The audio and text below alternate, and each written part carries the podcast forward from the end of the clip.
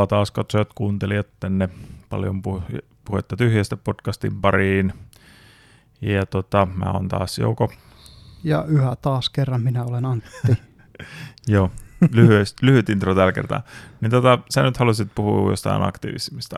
Ja vois puhua niinku uskonnollisesta ideologiasta ja aktivismista oikeastaan niinku tämmöisenä pakettina. Pakettina tosiaan, niin eikö se kuulosta aika hyvältä semmoiselta. Mutta voidaan aloittavaksi siitä aktivismista, koska se on ollut niin paljon nyt uutisissa. Uutisissa, just ennen kuin aloitti äänittää, niin puhuttiin tätä Just Stop Oil, mikä on vähän niin kuin paikallinen tämmöinen ekonapina tuolla Britanniassa, niin ne on ollut nyt otsikoissa kaiken näköisistä teoista ja tota, se, mikähän niistä oli se ihan eka, mä mietin just, että oliko se ihan eka just se, kun ne meni kaataa maitoa sinne supermarketin lattialle, mistä ne nousi kuuluisuuteen, vai oliko sitä ennen vielä joku... joku... Tai, tai siis itse asiassa mä kun joskus näin sen Joo. Redditissä muistaakseni, niin silloin mä en muista, että siinä olisi ollut mitään, tai, tai että se oli just tämä uh, subreddit uh, I'm a total piece of shit. niin siinä ei ollut mitään se kuvo, kuvoisempaa, että tämä on joku mikäli stop oil-systeemi. Niillä oli ne paidat, niin missä luki se just stop oil. Ah, okay, Mutta se on siis semmoinen kampanja, niiden tarkoitus on, itse asiassa niitä, niillä oli vielä ennen sitä yksi, ne kävi, se on sama porukka, joka, mistä me puhuttiin jo viime viikolla, että kävi se Van Goghin maalauksen Joo. paskomassa, mutta se on puhuttu jo viime viikolla, niin tota, voidaan varmaan mennä tähän, mutta siis tosiaan se, että väittävät olevansa väkivallattomia aktiiveja. No. Mm. Missä menee väkivallan raja? Et tota, silloin kun mä olin itse rauha-aktiivi, ja mä olin ydinase vastaisessa aktivismissa, niin kyllä meidän rauhanomainen aktivismi oli sitä, että ei siinä omaisuutta tuhottu, mm. koska se olisi katsottu väkivallaksi meidän porukassa. Kyllä mäkin sen näen tavallaan No tämähän on hyvin toisaalta tyypillistä kai vasemmalla just, että omaisuuteen kohdistuvaa öö, riehumista ei katsota niin kuin väkivallaksi. Että, mutta että sitä voi nähdä vähän niin kuin tavallaan ajatella siltä kantilta, että jos ajattelee, että öö, mikä se olisikaan, no sulla on auto, ostit mm. kesällä auton. Joo, kyllä. Niin kuinka kauan sä oot tavallaan joutunut tehdä töitä mm. sen eteen, että sä sait tiedätä tarpeeksi tai sen verran rahaa. Että no kuinka siis... paljon sun elämästä on tavallaan mennyt siihen, mm. että et se, se tavallaan, niin kuin, koska tavallaan no, aika on rahaa. Mm. Kyllä. Ja se kaikki vapaa-aika, mitä sä käytät tavallaan rahan tekemiseen. Mm.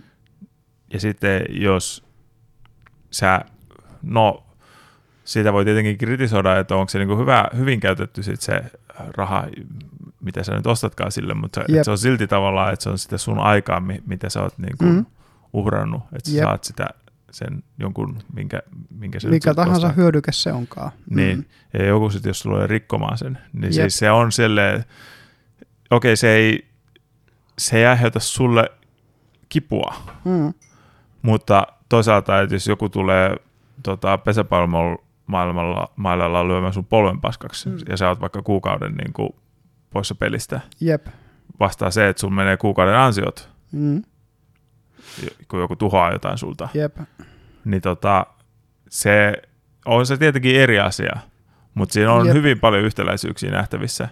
Joo, ja siis se, että jos mietit sitä tuontoketjua, mikä menee siihen, että se maito on siellä supermarketin hyllyllä, hmm. niin se, että se ei pelkästään niin kuin tuho tu, tuhoa sitä niin kuin maitopurkkia tai sitä, siellähän ne on pulloissa, maitopulloa, hmm.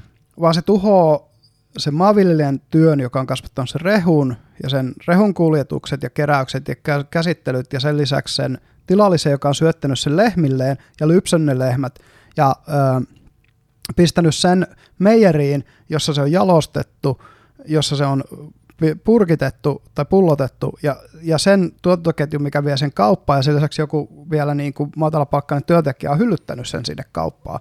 Siis se, se, se, että se ei tuhoa niin kuin sitä tuotetta, vaan se tuhoaa semmoisen ihan hillittömän määrän työtä, millä, millä se on sinne, sinne tuotu. Mm, Niin kuin sitä, mä, sitä mä siinä niin kuin mietin. Ja no just se, että, että kuinka paljon niin kuin, kuinka paljon siihen on mennyt energiaa jo pelkästään, että se maito on sieltä ostettavissa.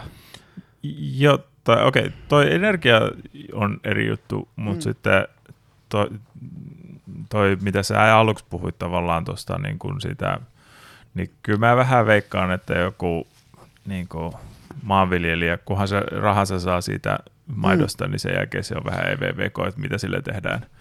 Että, Joo. Mutta että toi, toi, toi just toi tavallaan toi jonkun tuotteen tuhoaminen, mm. niin se, sehän on kyllä, on se epäekologista. On ja epäeettistä mun mielestä. Et, et se on vähän niin kuin sa- sama homma, että kun pyritään niin kuin vähentämään jotain ruoan hävikkiä, mm. niin siis jos meillä olisi hävikki nolla, tai nythän se on vissi jotain 25 pinnaa vai mitä Jota sitä luokkaa se on, joo.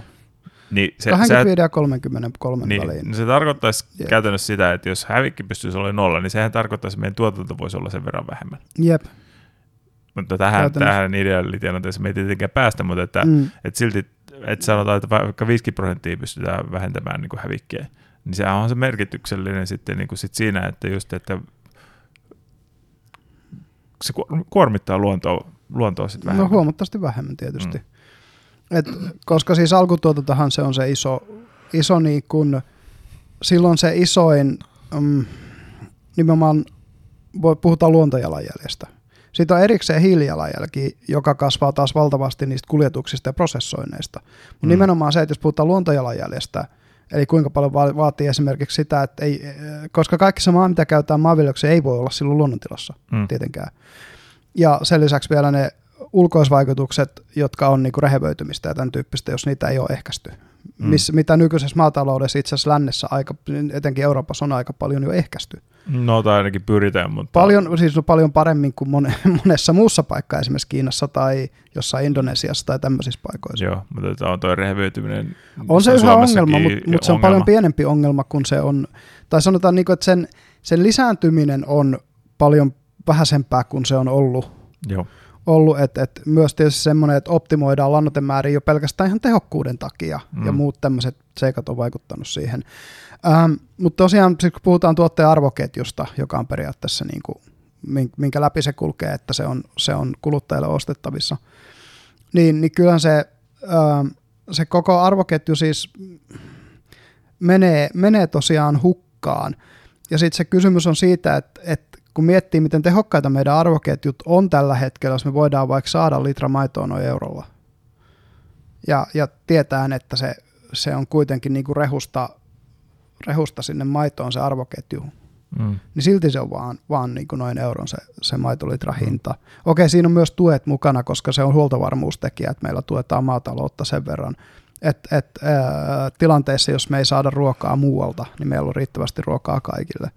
Joo. Et, et se, mutta se on musta hyvin ymmärrettävää, etenkin nyt kun rupeaa katsoa, että maailmantilanne menee tähän suuntaan, mihin se menee. Mutta et, et tosiaan, niin, niin toi, oli, toi oli toi yksi noista, mitä, mitä näitä aktivismia on. No sitten oli just Mannerheimin ja Pitkäsiltahan on taas ollut blokattuna tässä viimeisen parin viikon aikana. Mm, taas joo. kerran. Kerran ja tota, tyypit on kannettu maijoihin ja viety istumaan putkaan ja päästetty samana iltana pois, kuten ennenkin tämä, tämä tanssi alkaa muuttua aika niin rutiiniksi mm. vissiin. Ja, ja tota, itse asiassa mullekin kävi silleen, että just sinä päivänä, kun blokkas Mannerheimin tien, niin mä olin menossa tästä Pikkurobalta, missä, missä tämä mun työpaikka on, missä me äänitetään, niin ö, kisahallille salille, niin spora kiersi töölön kautta. Mm. ja itse olen vähän silleen, no voi perkele. Mm. Käynyt hipit pois tieltä, mun pitää päästä podaamaan. Mutta et, et se ne haittavaikutukset on muutakin kuin se yksi tien tukkiminen. Et se, et just niin kun mietin, millainen koneisto käynnistyy jo ihan siitä, että ää, sporalinjat ohjataan uudestaan mm. silloin, kun ne tukkii jonkun sporake tuommoisen tota niin, niin, linjan. Plus, että mitä kaikkea ruuhkia se sitten aiheuttaa ne muille väylille, ja mitä se tekee sitten taas, että, että paljon siinä kuluu polttoainetta, kun porukka seisoo siellä ylimääräisissä ruuhkissa ja joutuu kiertämään ja – Eli niin kuin se, että, että ne tekee mielestään se ekologista työtä ja todennäköisesti haittaa kuitenkin sit lopulta sekä luontoa että ilmastoa sillä mm. touhullaan. Et se, et se ei ole niinku loppuun mietittyä. Jotain se, jotenkin se niinku, en mä tiedä, jotenkin luulisin, että olisi joku, ah, no niin, okei, okay. ihan varmasti, tai no veikkaan, että on joku tavallaan keino, mikä olisi tavallaan niin kuin parempi tapa, mm. tai selle, että saisi yhtä paljon niin kuin huomioitakin, mm. mutta sitä ei haluta tehdä, koska siinä on se yksi ehkä tärkein asia, mikä niillä on siinä, on se ärsyttäminen. Joo. Että halutaan, halutaan niin kuin ärsyttää niin kuin, no, mautulijoita käytännössä. Kyllä, ja mun mielestä tuohon liittyy hyvin voimakkaasti se niitseläinen käsite, se resentama, eli niin kuin resentment, mitä se on niin kuin suomeksi, semmoinen, se ei ole niin kuin inho, katkeruus, mutta katkeruus on ehkä, ehkä, mm. ehkä paras suomen kielen sana sille, mutta, mutta tosiaan niin, niin, niin kuin jollain tavalla siihen musta tuntuu, että liittyy, liittyy sitä. Ää, ja, ja se on sellainen, mä sanoisin aika yleinen äm, ääri, ääri niin kuin näiden piirien fiilis. Siis että et niin kuin, se näkyy vasemmalla vähän niin kuin uhriutumisena, ja sitten taas oikealla se näkyy semmoisena kova-arvoisena, niin kuin, vähän niin kuin voisi sanoa, fasistisena sellaisena uhona. Mm. Mutta siinä on taustalla sama tietyllä tavalla katkeruus, että ne on joutunut sinne yhteiskunnan reunoille, koska se yhteiskunta ei ole niiden persoonallisuustyypille tai, tai, tai niiden, niiden niinku ominaisuuksille sopiva paikka menestyä. Ja mm. sitten ne hakee sille tämä on vaan mun niin kuin, tällaista kökkipsykologiaa, mun on myönnettävä, mutta et, niin kuin, musta siinä, koska mä oon itse ollut aktivisti, ja mä oon itse ollut nimenomaan siis vasemmistolainen aktivisti, mm. rauhanaktiivi, niin mä, mä tietyllä tavalla ymmärrän ja symppaan niitä, koska, koska kyllä mulle kasarilla lapsuuden eläneenä, niin, niin, niin tota, ydinaseet oli se eksistentiaali uhka, joka painomielessä nuoruudessa. Mm. Ja sitten kun oli, oli niin kuin ne kaoottiset Neuvostoliiton itäblokki ja muut hajoamiset ja ei tiennyt yhtään, mitä tulee tapahtuu ja, ja, ja muuta, onneksi niistä selvittiin kohtuu, kohtuu rauhallisesti. Mm. Siis se oli yllättävää, miten rauhallisesti se, se koko järjestelmästä romahti, mm. Varsovan liitot ja Neuvostoliitot ja muut. Ää, siinä olisi voinut käydä paljon pahemminkin. Mm. Niin, niin, niin se, se arvaamattomuus tietyllä tavalla ja, ja se niin oli se, mikä mua motivoi – aikanaan ydinaseiden, mutta myös ydinvoiman vastaiseen aktivismiin. Ja, ja niin kuin, mä ymmärrän sitä siis, sitä tietyllä tavalla semmoista, se on semmoista tietyllä epätoivoa myöskin, että niin kuin, en oikein tiedä, miten mä voin vaikuttaa näihin asioihin, mutta jos mä nyt vaikka kahliudun tähän ydinaselaitoksen porttiin päiväksi, niin ehkä se auttaa jotain. Ei se loppujen lopuksi todennäköisesti auta mitään, mutta niin kuin, niin kuin ymmärrät, mutta tota... No se on se, että kun pääsee kokemaan, että pääsee tekemään jotain. Mm. Tuossa oli, en muista missä podcastissa, kun puhu, puhuivat tota, mm. tästä näin, kun ää, jos ajattelee niin mellakoimista, mm. mellakoimista, että mikä siinä on tavallaan yksi, yksi tekijä siinä taustalla, että miksi sitten aletaan pistää paikkoja paskaksi, mm-hmm. on, että se on kenties ainoa tapa näille saada kokea saa olevansa kontrollissa. Joo. Että just jos ei, jos, jos tuntuu siltä, että ei niin kuin ole ollut mitään, että on ollut jotenkin alisteisessa asemassa tai jotain tällaista näin. Niin siis kun ei ole kontrollin tai vallan tunnetta edes omaan elämään. Niin. Niin sitten kun lähtee tuonne noin riehumaan muiden kanssa, niin ainakin tuntuu siltä, että nyt mä pystyn tekemään jotain mm. asioille ja jotain. Tai ja onhan siinä sitten jos se toi rasentamaan. Se, se, se, jo, jotenkin se katkeruus ja se, se, että siis usein aktivistit on tosi älykkäitä ihmisiä. Ne ymmärtää nämä niin kuin, valtarakenteet. Ja ne tajuaa, miten kaukana ne on sieltä paikoista, missä ne päätökset tehdään. Hmm. Ja ne myös ymmärtää, että se järjestelmä, jolla, jolla sitä kompetenssihierarkiaa tavallaan niin kuin, millä se toimii, niin että siinä nouseminen on ehkä niiden ominaisuuksille semmoinen, että se ei oikein niin kuin onnistu. Et, et, ei siinä, ja minkä takia mä sanoin tämän disclaimerin tästä, tästä aktivismista, että et, et niin paljon kuin mä aktivisteja nykypäivänä parjaankin, niin mä myös ymmärrän sen tunteen, mikä siellä on taustalla heillä.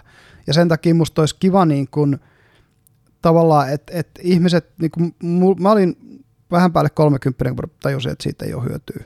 Mm.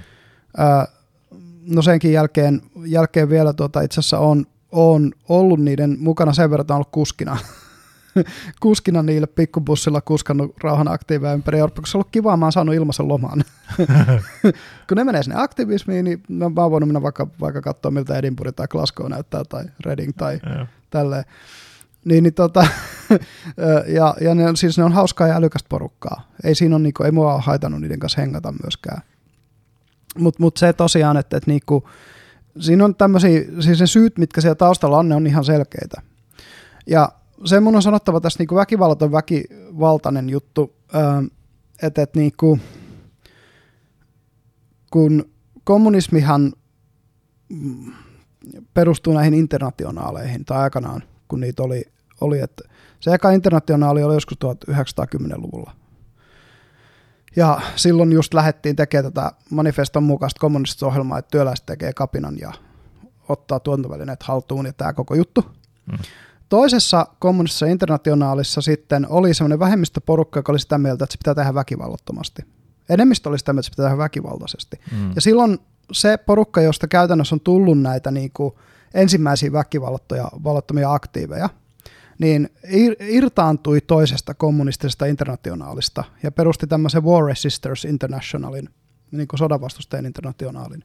Se on ihan samalla tavalla vasemmistolainen järjestelmä, mutta siinä tosiaan pidättäydytään kaikesta vahingon ja väkivallan teosta. Mm. Et se on ollut se ero.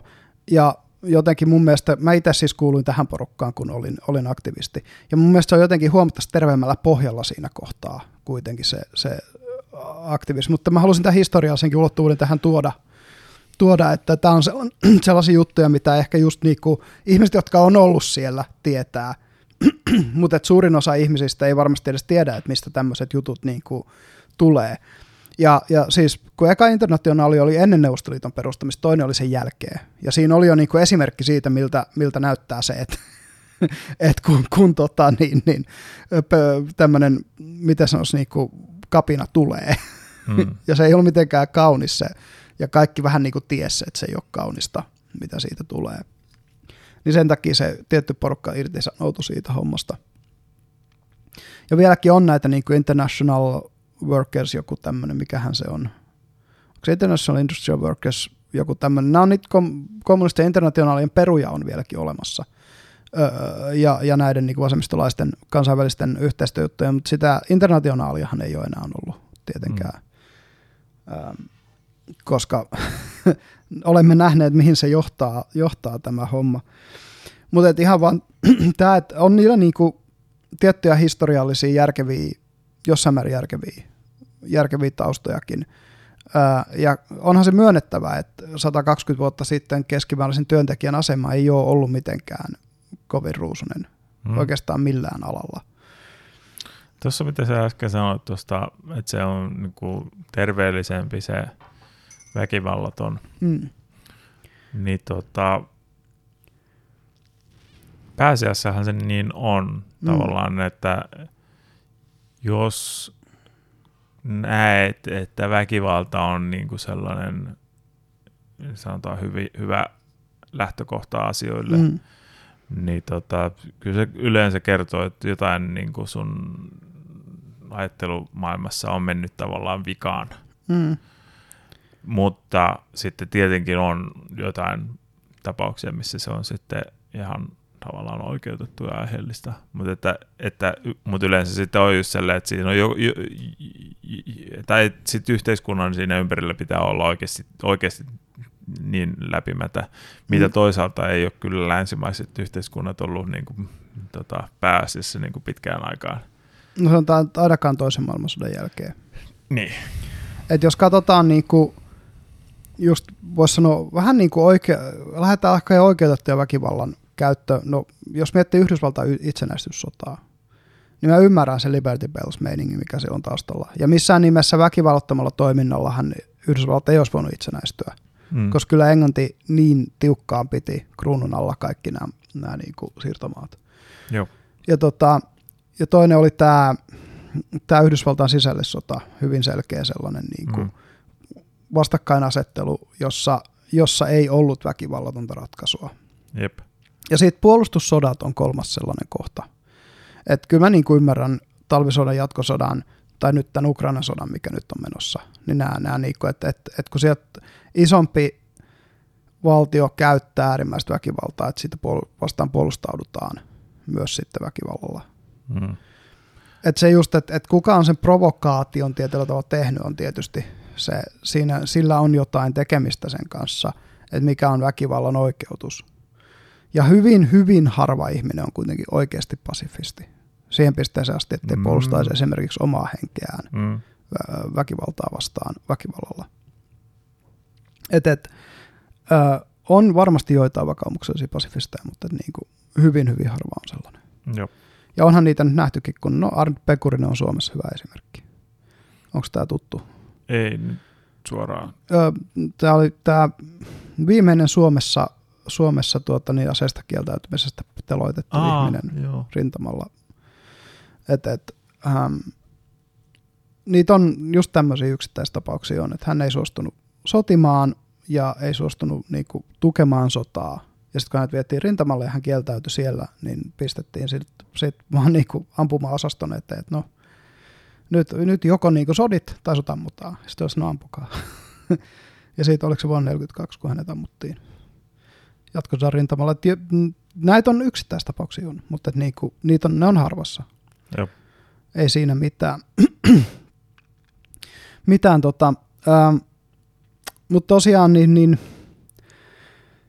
tää, musta tämä aktivismi kertoo just muutamasta asiasta ja yksi niistä asioista on just se, että ihmisten, etenkin nuorten ihmisten näkemys siitä, että miten paljon voi vaikuttaa itteensä, omaa ympäristönsä, yhteiskuntaan, niin on, ää, se on niinku murentunut tai heikentynyt jollain tavalla. Että niinku, et heillä, olisi, heillä on, ja sitten toinen mun näkemys on se, että siihen liittyy jossain määrin se semmoinen tietty doom and gloom, mitä ää, länsimaissa viljellään, koska, koska just uutiset on niin pelkkää negatiivista. No miten tota, kun sehän on tavallaan tai voisi sanoa, että se on luontaista, että valta tavallaan keskittyy niin kuin vanhemmalle, vanhemmille ekaluokille, mm. koska ne on tavallaan niin kuin pelanneet sitä peliä vaan kauemmin kuin tota, nuoret. Ja niillä on ollut aikaa kerryttää resursseja niin. pidempään.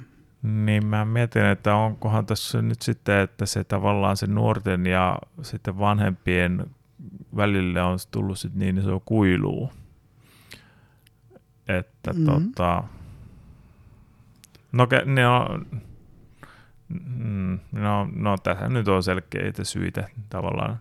Yksi on just tämä, että, että mitä, mitä kaikkea noissa Redditissä tulee vähän väliin vastaan näitä juttuja, että ihmetellään kuinka niin kuin, joo, 50-luvulla sai talon ja mm. tota, pystyi olemaan pelkästään mies töissä ja silti oli mm. kaksi autoa. Ja... Tai just niin kuin yleinen esimerkki tämä, että Homer Simpson niin. on, on yksin töissä, omistaa kaksi kerroksen talo ja kaksi autoa ja kolme heng- pitää viisi henkistä perhettä sillä pystyssä.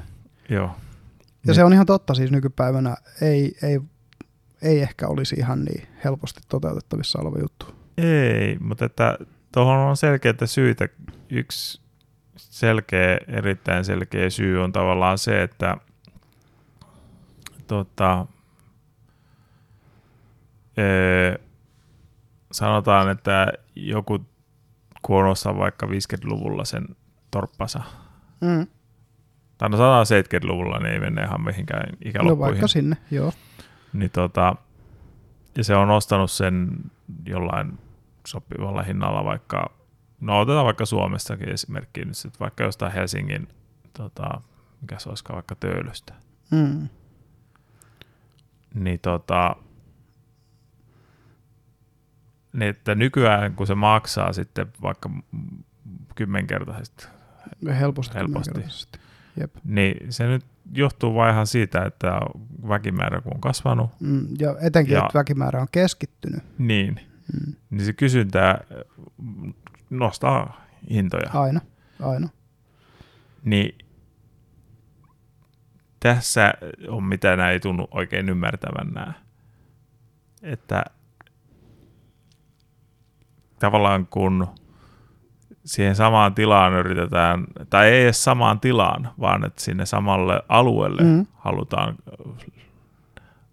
lisää väkeä tavalla, tai väki Jep. haluaa lähemmä, niin, niin. Sitten se on, menee siihen, että saadaksesi niin sillä samalla hinnalla, sun pitää mennä vaan kauemmas ja kauemmas. Jep. Et sanotaan, että kyllä sä nytkin pystyt ostamaan jostain Suomesta 50 mm. tonnilla vaikka jonkun Mm. omakotitalon. Mun kaveri osti, osti tota Valtimosta niin maatilan kyppitonnilla. Kaikki ne laitteineen, peleineen, vehkeineen. Joo. Traktoreineen, kaikki ne. Joo. Siis Mut- Pohjois, Valtimon Pohjois-Karjalan pohjoisin kunta. No, mutta et se on Jep. että sun pitää mennä vähän kauemmas. Että, Jep. että, että siis se, se, että ei se ole niin kyse, etteikö, etteikö sitä tavallaan sitä Amer- American Dream-tyyppistä asuntoa mm. ja, tai niin kuin omakotitaloa ja tällaista olisi mahdollista vieläkin ostaa niin kuin Mm. tavallaan jonkun, öö, sanotaan vaikka tehdastyöläisen tuloilla, Jep, mutta se vaan saattaa vaatia sitä, että tota, mm. no ensinnäkin tota, no ensinnäkään ei missään lähellä Helsinkiä, jep, ja sitten just tota, sit siinä on vähän sitten toisaalta semmoista epävarmuuttakin, että, mutta, mutta tässä, tässä, on, tässä on niin monta tekijää tavallaan, että se, On, se on. niinku, tuo redusointi vaan siihen, että okei, nyt on niinku ahneet äh, boomerit hallineet vaan kaikkea ja bla bla bla, mutta että Mm. Ja siis kyllä mä niin näen, että, että kun monesti sanotaan, että tämä on koko maailman historian ensin hyvinvoivinta aikaa ikinä, mm, mutta toisaalta myös tämä on helpointa aikaa rikastua ikinä. Niin kyllähän se toisaalta on silleen, koska rahaa ei ole koskaan ollut näin paljon liikenteessä kuin sitä on nyt. Ja, ja niin kuin, jos miettii tämmöisiä aloja, mitkä ei ole koskaan ennen ollut edes hirmun mahdollisia, niin kuin just vaikka softa- tai appibisnekset tai muut tällaiset niin kuin teknologia-alat, jotka liittyy puhtaasti sisällöntuotantoon. Tai sitten niin kuin, ää, no tietysti huonoja aina tietyllä tavalla ottaa esimerkkinä niin kuin influencerit tai pelistriimaajat. Tai ihan niin kuin siis kun oikeasti YouTubessa on lapsi, joka, on, joka leikkii leluilla ja arvioi niitä ja se on miljonääri. Et niin kuin periaatteessa se, että kun sä vaan löydät sen tietyllä tavalla sen nishin, niin ei ole koskaan ollut helpompaa tehdä kuitenkaan. Kuitenkaan sitä siis näin niin kuin voin sanoa, että ra- siis myös raamatullisia kanavia esimerkiksi YouTubesta, kun tekee tosi hyvää raamattu content, siis ei mitään tällaisia niin kuin TV, YouTube-evankelista juttuja, vaan siis ihan hyvää, hyvää niin kuin, tämä on niin kuin Bible Project, mm, niin, niin nekin tienaa sillä rahaa, koska sitä, just tämä long tail efekti tekee sen, että sinne mahtuu paljon sellaisia ihmisiä, jotka pystyy sisällöntuotannolla tienaamaan. Joo, ja sinne s- häntää. sitten se, se kun yleensäkin, kun eletään öö, länsimaissa niin kuin käytännössä vapaimmassa yhteiskunnassa, mm. mitä on ollut koskaan, niin se, mm. se just on se, että sä et ole sitten niin kuin siinä tietyssä kastissa ja siinä jumissa Jep. käytännössä. Että jos sun vanhemmat oli maajusseja, mm. niin sitten se, sekin 150 oli vuotta sitten, niin sä olit jossain säädössä ja sä olit siinä säädössä. Mm. Piste.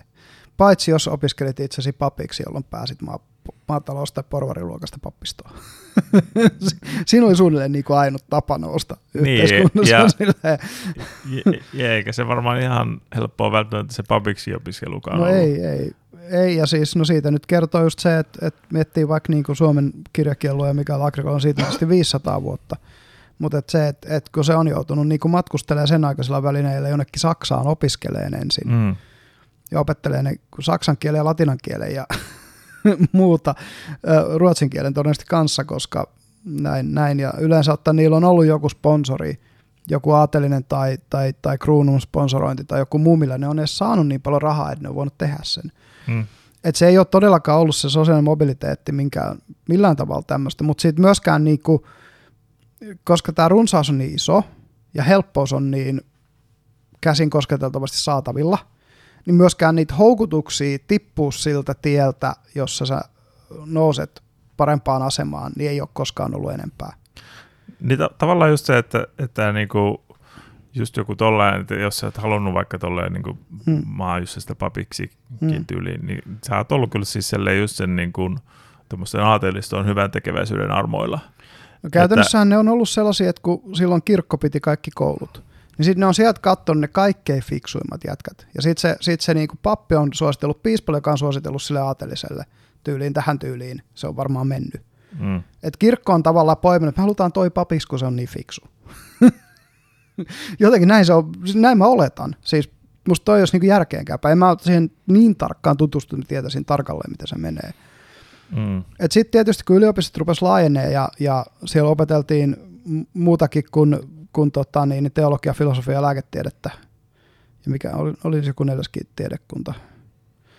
Niitä on ollut neljä, neljä perinteistä tiedekuntaa. Filosofia, teologia ja lääketiede on ollut kolme niistä. Okay. Mietin, onko se matematiikka ollut se neljäs.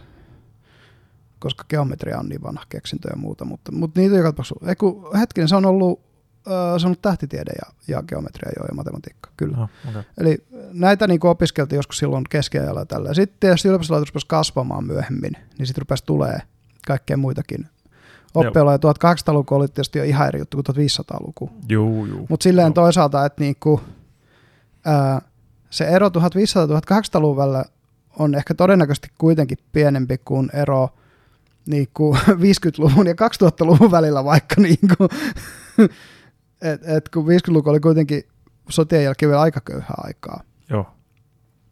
Et siinä mielessä, kun näitä miettii, ja just toi, että et, et, ää, et joo, äm, on vaikka nyt noihin asuntoesimerkkiin, niin pitää ottaa tietysti myös huomioon, että on näitä ihmisiä, jotka sijoittaa asuntoihin.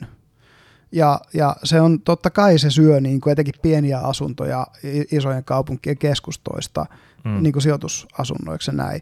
Ja se on sitten hyvä kysymys, että onko se esimerkiksi niin kuin hyvä asia, että se on rajoittamattomasti sallittu, en osaa sanoa. Mutta toisaalta kun omaisuuden vapauskin on ollut länsimaissa se niin kuin todella iso perusperiaate. Mm. Aina.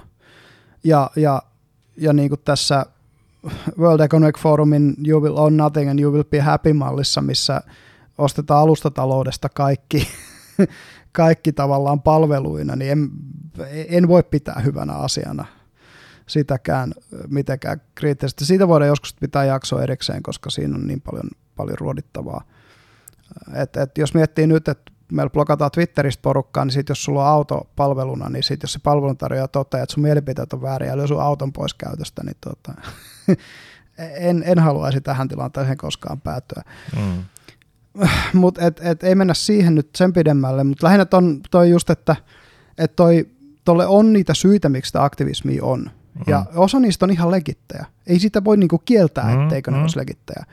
Mutta se, että se ei ole välttämättä se tapa kuitenkaan niinku ää, saada sitä vaikutusta, mitä sä oikeasti haluat saada. Ja mun näkemys on se, että suurin osa niistä ihmistä, jotka tekee aktivismia, niin niillä on joku huoli siitä aiheesta, minkä suuntaan ne tekee aktivismia, koska ne olisi koskaan päätynyt sinne muuten, mutta kuitenkin se niin kuin isompi syy tehdä sitä on se hyvä signalointi. Mm. Että sä signaloit olevasi niin hyvä ihminen, että sä pistät itsesi tavallaan linjalle sen, sen tota, aatteen, aatteen tai, tai ajatuksen tai idean puolesta, minkä takia sä teet aktivismia. Mm, sitten siinä on tavallaan se, se, no siis kun se menee sitten toisaalta vähän niin kuin siihen, äh, vähän niin kuin tähän kategoriaan, että jos jengi oikeasti uskoo tyyliin, mm. että äh, niin kuin helvetti on todellinen mm. ja ihmiset päätyy sinne, jos eivät tee X, Y, Z. Mm, kyllä. Niin niin tavallaan siinä on vähän se, että tietyssä mielessä tavallaan vähän niin kuin rationaalisinta on lähteä kadulle huutelemaan, että hei nyt mm. vittu, että, että, että sä nyt tajuit, että, että, että sä oot ihan kusessa, jos et sä niin kuin vittu... Muuta tapoja siellä, bla bla bla, joo. Tätä. The end is nigh. niin. Mutta hyvä, että otit ton puheeksi. Koska tota, aktivismista, jos puhutaan, ne kaksi isointa syytä, miksi aktivismi tehdään ja minkä takia mä haluaisin linkittää sen tähän ideologia uskontojaksoon, on nimenomaan se, että ne kaksi yleisintä syytä on ideologia tai uskonto. Mm. Ja tota, just niin kuin tänäkin kun kävelin töihin, niin tuossa Espan puistossa oli kaksi tota, niin Jehovan todistajaa seisomassa siinä vanhaa mummoa sen semmoisen telineen kanssa, missä oli niitä vartiotorneja tarjolla. Joo. Tuossa tota, tuli mieleen, että mikä, onko mitään muuta tausta, aktivismin taustalla kuin uskonto tai ideologia? Mm, hyvä kysymys. Musta tuntuu, että et kolmas, mikä mulle niin kuin lähinnä tulee mieleen, on sit, sit just joku sosiopatia tai muu, mikä saa ihmisille vaan niin tuhoamisvimmaa. Ja, siis se, se, tai niin kuin mihin kouluampujat tämä nihilismi homma ja muu. Ah, tai vähän sellainen trollaaminen, niin, ja kaikki, niin. vähän, vähän toi niin kuin ehkä on se, se että sit, sit se ei ole sitä tehdä tosissaan, vaan se tehdään niin kuin, hmm. tai sitten just se, että halutaan vaan aiheuttaa tuhoa ylipäänsä. Siis ihan niin kuin henkilökohtainen, kat, mm, henkilökohtainen katkeruus tai henkilökohtainen, niin kuin, ää, niin kuin, mihin perustuu vaikka monet just tosiaan, että kouluampujat, että et ei vaikka ne ole, ei ole mitenkään ollut ylikiusta, mutta ne on kokenut olevansa ulkona joukosta. Tai itse asiassa toi joukolle, myös on. Niin kuin rahallinen voisi olla no joo, siis, että joo. toisaalta, että sä... No Black Lives Matter. Niin, että take the money and run. niin, nimenomaan. Niin aktiiv- Sekin on hyvä syy tehdä aktivismia mm. tosiaan. joo. ja nythän se vyyhti lähti siellä purkautuu sitten elämän ympäriltä Mutta että toi menee just siihen tavallaan sitten taas siihen geimaamiseen. Mm, että tavallaan, järjestelmän pelaamiseen, että, joo. Että sitten se, no se on helposti mahdotonta erottaa toisistaan ne, että, että, että tai no, no siis jossain, kun ajattelee näitä Jenkkilän megapastoreita vaikka, mm. tai mitkä on siellä pyytämässä rahaa, että hei, nyt, nyt mä tarvin uuden Porschen, että nyt vähän kollektia pystyyn, että tota niin, niin niin kuin se yksi, joka on silleen, että I bought a private jet. Mm with cash. Two months later, I bought a bigger private jet with cash. Mm. Donate more so I can take the good word out there more. Mm. niinku, Sitten kun se niinku kehuu niille seurakuntalaisille, kun se on ostanut niitä. Ja, ja, just se, että ne on välineitä tietysti Herran sanan viemiseen eteenpäin. Mm. Mutta joo, se, mut se on niinku, noihän on ääriesimerkkejä noin megapastorit tai tuommoiset megachurchit. Mm. Ja, ja TV-evankelista tällaiset. Mutta se on jännä, miten, miten kun, siis, kun sitten jotkut tekevät siitä paljon huomaamattomammin. Tai mm. sille sal... Mormoneilla on se oma järjestelmä. Et jokaisen pitäisi periaatteessa tehdä se vuoden, vuoden ulkomaan komennus. Jokaisen Joo. mormonin nuoren ja käydä sitten viemässä sitä Herran sanaa. Joo, tuosta on itse tosi, yksi tosi mielenkiintoinen nyt, nyt tyyppi, kun se yksi tällainen mormonityyppi, Mm. Niin tota, se lähetettiin Japaniin Joo. ja se siellä eri kommelusten jälkeen päätyi niin kuin tämmöiseksi hostiksi. Hostiksi? Eli kun Japanissa on tällaisia, tota, no jos mä saan hostess, niin mm. niin sä vähän saat helpommin ah, sitä joo. kiinni. Joo, joo, joo. Eli on tämmöisiä niin kuin, äm, seuraalaisklubeja tavallaan. Joo, joo. Että ne ei ole niinkään, ne ei ole eskortteja niin, tai niin, prostituoituja. Joo, kyllä. Joo, joo, joo, että kyllä. siihen ei kuulu mitään seksuaalista, Jep. mutta se on sallit. Tai no se on vähän sellainen, että sitä kun katsotaan pahalla, mm. mutta kuitenkin, että no se on... Mutta se liittyy siis niinku siihen, että ihmiset on yksinäisiä ostaa seuraa.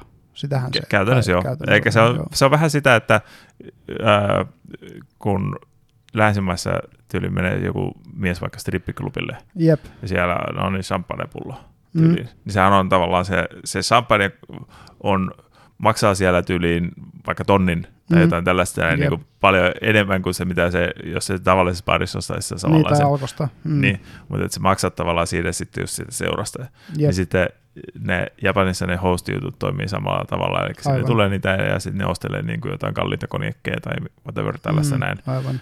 Niin tota, sitten vaan tämä, sillä on YouTubessa oma kanavansa, se kertoo okay. Sitä tarinaa siitä, just kuinka se päätyi tuota, mormonista tähän näin, että se oli sitten siellä, öö, se oli niinku, just- se itse asiassa pääsi niinku aika hy- hyvälle niinku tasolle, mutta se on vähän sellaista niinku, no, no epäeettistä touhua tavallaan, Mm. kun tota, tai no, Sitä sitä, siis tulee vähän mieleen niin kuin IRL OnlyFans-meininki, tiedätkö? Joo, vähän joo. vähän samaa niin kuin Vähän joo. Tai siis sellainen, että, että niinku, vibaa. tota, jos ajatellaan näitä niinku, ää, hostesseja ja Mm. niitä miehiä, ketkä sitten käy, ne, ne on tavallaan hyvin samankaltaisia kuin strippiklubilla käymiset. Niin, varmasti ja joo. Se, se on niinku, kyllä mä sanoisin, että ne on hyvin paljon vähemmistössä tavallaan ne miehet, ketkä on sitten jotenkin niinku, tavallaan sanotaan alttiita hyväksikäytölle, tai että ne enemmänkin, san- sanotaan, on vähän niin kuin enemmänkin sitä hyväksikäyttäjää, tai sellaista Mm, tyyppistä, sen tyyppistä varmaan. Joo. Mä veikkaisin näin. Mutta että sitten se toisinpäin, kun ne hostit on, niin niissä tota, vissiin on aika tyypillistä, että niiden asiakkaina on just näitä hostesseja. Ahaa. Eli ne ensin ne hostessit viettää iltaa sitten näiden rikkaiden tai varakkaimpien miesten kanssa ja sitten, sitten joutuvat kestämään kaikkea tällaista näin. Mm. Ja sitten ne, ne, koska niitä objektifioidaan koko ilta Niin, kyllä. niin sitten ne haluaa objektifioida sitten tavallaan, saada Niin, sitä niin. vähän sitä. Se on vähän niin kuin tietyllä tavalla terapeuttista käydä sitten itse. Joo, mutta sitten se, vaan, se se, vaan johtaa sitä, että ne asiakas. on, ne, vaikka ne tienaa kenties ihan Mm. hyvin, mutta niillä tavallaan menee kaikki, koska sitten ne tuhlaa sitä rahansa vähän tuollaiseen niin kuin turhempaakin turhempaan tietyssä mielessä. Niin, aivan. Mutta taas näitä, niin kuin, että mm, puhutaan näistä nykyyhteiskunnan monista tavoista tehdä rahaa, niin kyllä niitä, niitä on aivan sikamäärin erilaisia. Mutta toi, toi joo, siis mormonit on tietysti yksi esimerkki, että niinku, täällä Helsingin keskustassahan on, ootko nähnyt niitä mobility-skuuttereilla liikkuu semmosia pari kappaletta semmosia Jeesus, Jeesus-huutelijoita. Ö, Mä en näin paljon täällä pyörin, Joo. en ole törmännyt. Sano muuten äkkiä vielä tuosta noin. Kerro Äh, äh, nyt hukkuu ajatus. tästä host-jutusta Joo. vielä. Mikä sitten siinä nyt olikaan? Ei kun, ei kun itse asiassa mormoneista. Jaa, mormonista. Että tavallaan tätä mormonien sitä kieltenopetustahan pidetään niin kuin maailman parhaana.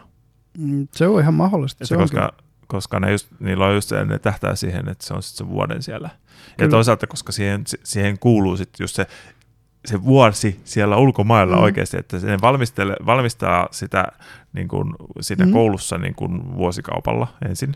Jep. Ja sitten sit ne ulkomaille Ja törkätään. ne, ne vielä nimenomaan päätyy puhumaan tavallisten ihmisten kanssa, jotka ei yleensä ottaen puhu muuta kuin sitä paikallista kieltä. Niin. Niin, niin sit, niiden on pakko selvitä sillä paikallisella kielellä, joka on paras tapa oppia kieli. jep, että jos ajattelee meidänkin koulujärjestelmää, mm. niin ei meidän kielen opiskelu mitään tuollaista kuulu.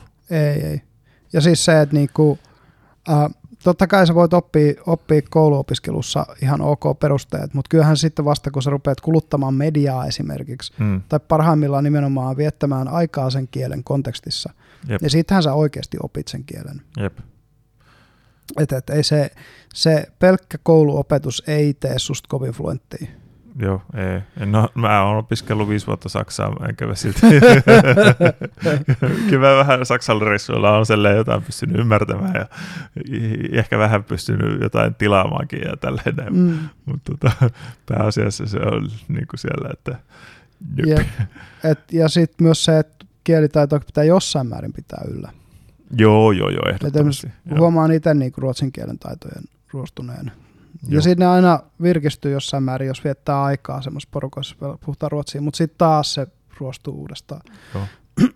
et, et, englanti ei pääse ruostuu sen takia, että sitä kontenttia, mitä kuluttaa englanniksi, on niin paljon. Joo, tai, tai mulla on ainakin se, että toisaalta niin kuin ymmärtäminen englannin kanssa on ollut no, yläasteella jo silleen, tai lähestulkoon niin kuin, tota, voisi sanoa, niin kuin, mikä sitä nyt fluent onkaan taas suomeksi? Mm, sujuvaa. Sujuvaa, joo. Joo, mutta että puhuminen on, on yleensä tangettelee jonkin verran, koska, koska mä en sitä kuitenkaan niin kuin jatkuvasti käytä. Joo, mulla on etuna just se, että kun on ollut, ollut kahdessa englanninkielisessä parisuhteessa kahden mm. ihan helvetin hyvää englantia puhuvan naisen kanssa yhteensä sen seitsemän vuotta ja sitten sen lisäksi ollut kansainvälisessä rauhanaktiiviporukoissa vuosikausia englanninkielisissä konferensseissa ja muissa, niin on päässyt paljon harjoittaa englanninkieltä niin kuin puhu, puhuttuna. Mä, mä oon itse siitä ihan iloinen, että mulla on ollut se mahdollisuus. Joo, ja on Koska kyllä huomannut... se vaatii sen, että, että se ihan oikeasti äh, arkipäiväisessä käytössä käytä sitä jatkuvasti, koska se tuo sen niin kuin semmoisen varmuuden siihen jatkuvaan. Joo, ja olen huomannut aina, kun on vähän ollut taukoa, mm. niin sitten vähän alkaa, vähän se lähtee sille kangerille liikkeelle, mutta kyllä sitten jep. alkaa tulee sitten sieltä, että niin kuin helpompi helpompi puhua englanniksi. Luonnollisesti, luonnollisesti. Mutta joo, tosiaan niin... niin, niin Skootterihuutelijat. Ei vai mikä, Joo, nämä, nämä mobiiliskuutterihuutelijat, musta jotenkin niin hauskaa, kun ne, ne tota, se, se just, että et se, se on just tätä porukkaa, josta puhuit, että et niillä on todennäköisesti se fiilis, että sä meet helvettiin, jos et usko just tietyllä tavalla kristinuskoon. Mm. Niin, niin se, että se, se loogisin asiahan siinä vaiheessa, ja ne on, musta tuntuu, että ne on aika, jos ne ei ole ihan eläkeikäisiä, ne on lähellä eläkeikää. Että ne ei ole mitenkään nuoria. Sen takia Joo. niillä mobiilituskuuttereilla varmaan liikkuukin. niin tota, et, et ne on, ne on sit, ja sit ne puhuu just tosta, että et niinku, kun se, se, ja se saanaus on just tota, että, että jos olet hylännyt Jumalan niin, ja Jeesus voi vielä kuitenkin pelastaa sinutkin, ja, ja tiedätkö, tämä tämmöinen niinku, ja se on just sitä niinku, todella dikotomista taivas helvetti, joko uskot tai et, ja sitten jos et usko, niin oot, oot menetetty tai kadotettu tai mm. näin.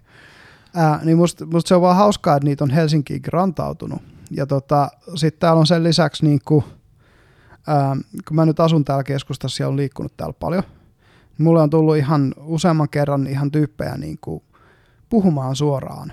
Että ne vaan tulee, niin kuin, että hei, et, oot, kai sä tiedät, että Jeesus rakastaa sua. Hmm. Tai kai, kai sä oot jo pelastanut, pelastettu tai jotain tämän, tämän tyyppistä. niin, niin niitä on, on ja mm. tota, ne vaan niinku... No mitä sä oot, right back at you, buddy. Niin, no siis se oli itse asiassa hyvä, tota, tämä tarina meni niin, että mä olin siis, asuin vielä silloin Töölös, olin tota, kadunvarressa tupakalla, ja mulla sattui olemaan huono päämä vitutti, ja mä olin ihan silleen, mm. mä oon niin myynyt ja, ja muuta, ja sitten sit tulee sellaisia nuoria, parikymppisiä iloisia nuoria, ja, ja tota niin, niin nuori nainen tulee siihen, hei kai sä tiedät, että Jeesus rakastaa sua, se katsoi varmaan, että mulla menee niin kuin jotenkin huonosti ja mä olin silleen, niin kuin, että no joo, ja mä opiskelen teologiaa. Ja se hieman yllätti vissiin se, että se ei ehkä odottanut, että mun näköinen jätkä tupakalla siinä pihalla saattaisi olla teologian opiskelija ja muuta. Ja, ja tälleen. Mä vaan huom- huomasin sen niin, niin jät- tyyppien ilmeestä, että toi on nyt ihan perustollainen. Niin. Mm. oh, ja tota, toisen kerran mä olin Stacella ihan vaan no saatoin olla jopa silloinkin itse asiassa tupakalla, niin, niin siihen tuli semmoinen niin kuin selkeästi vanhempi, ehkä 50 ukko, joka tuli sille, että hei, että tota, Helsinki on tullut tämmöinen uusi seurakunta, joka levittää tätä hyvää sanomaa ja muuta, ja mä halusin kertoa sullekin siitä, siitä tota, ja muuta, ja mä kattelin vaan sitä tyyppiä, kun se oli nenä, nenä punotti siihen, mä olin kuin vanhoilla alkoholistilla punottaa, että se on varmaan niin kuin näitä alkoholisteja, jotka on päässyt uskon avulla viinasta eroon ja tai, tai pe- sitten, pelastunut. tai sitten se on sellainen uusi iloinen seurakunta. Joo, ei se, ei, kyllä se oli siis ihan, ihan selvinpäin ja muuta, mutta se näytti just semmoiselta tyypiltä, jonka, joka niinku, koska sehän on yksi juttu, mitä, mitä kirkot tekee. Et, et se on yksi tapa päästä alkoholismista ja addiktioista eroon, että sä tuut niin voimakkaasti naksahdat uskoon, mm. että se tavallaan niinku, se sun usko voittaa sen sun himon. Mm, mm. Ja, ja näitä ihmisiä on, ja tämä on to, tapa, millä monet vankilakierteessä olevat ihmiset vapautuu vankilakierteestä ja näin. Et se, se on tietty funktio, mikä uskolla on kuitenkin yhteiskunnassa myös. Niin, niin nämä, tämän tyyppiset tyypit on mulle tullut, tai että, että näitä oli kaksi, niin ne tuli sitten mulle juttelee, juttelee, ja ne yritti kovasti houkutella mua niin kuin pois luterilaista kirkosta liittymään niiden johonkin karismaattisen saarnaajan kirkkoon, kirkkoon mutta mä olin silleen, että kyllä, kyllä mä oon niin kuin tieni valinnut, että kiitos, kiitos tästä, tästä kuitenkin.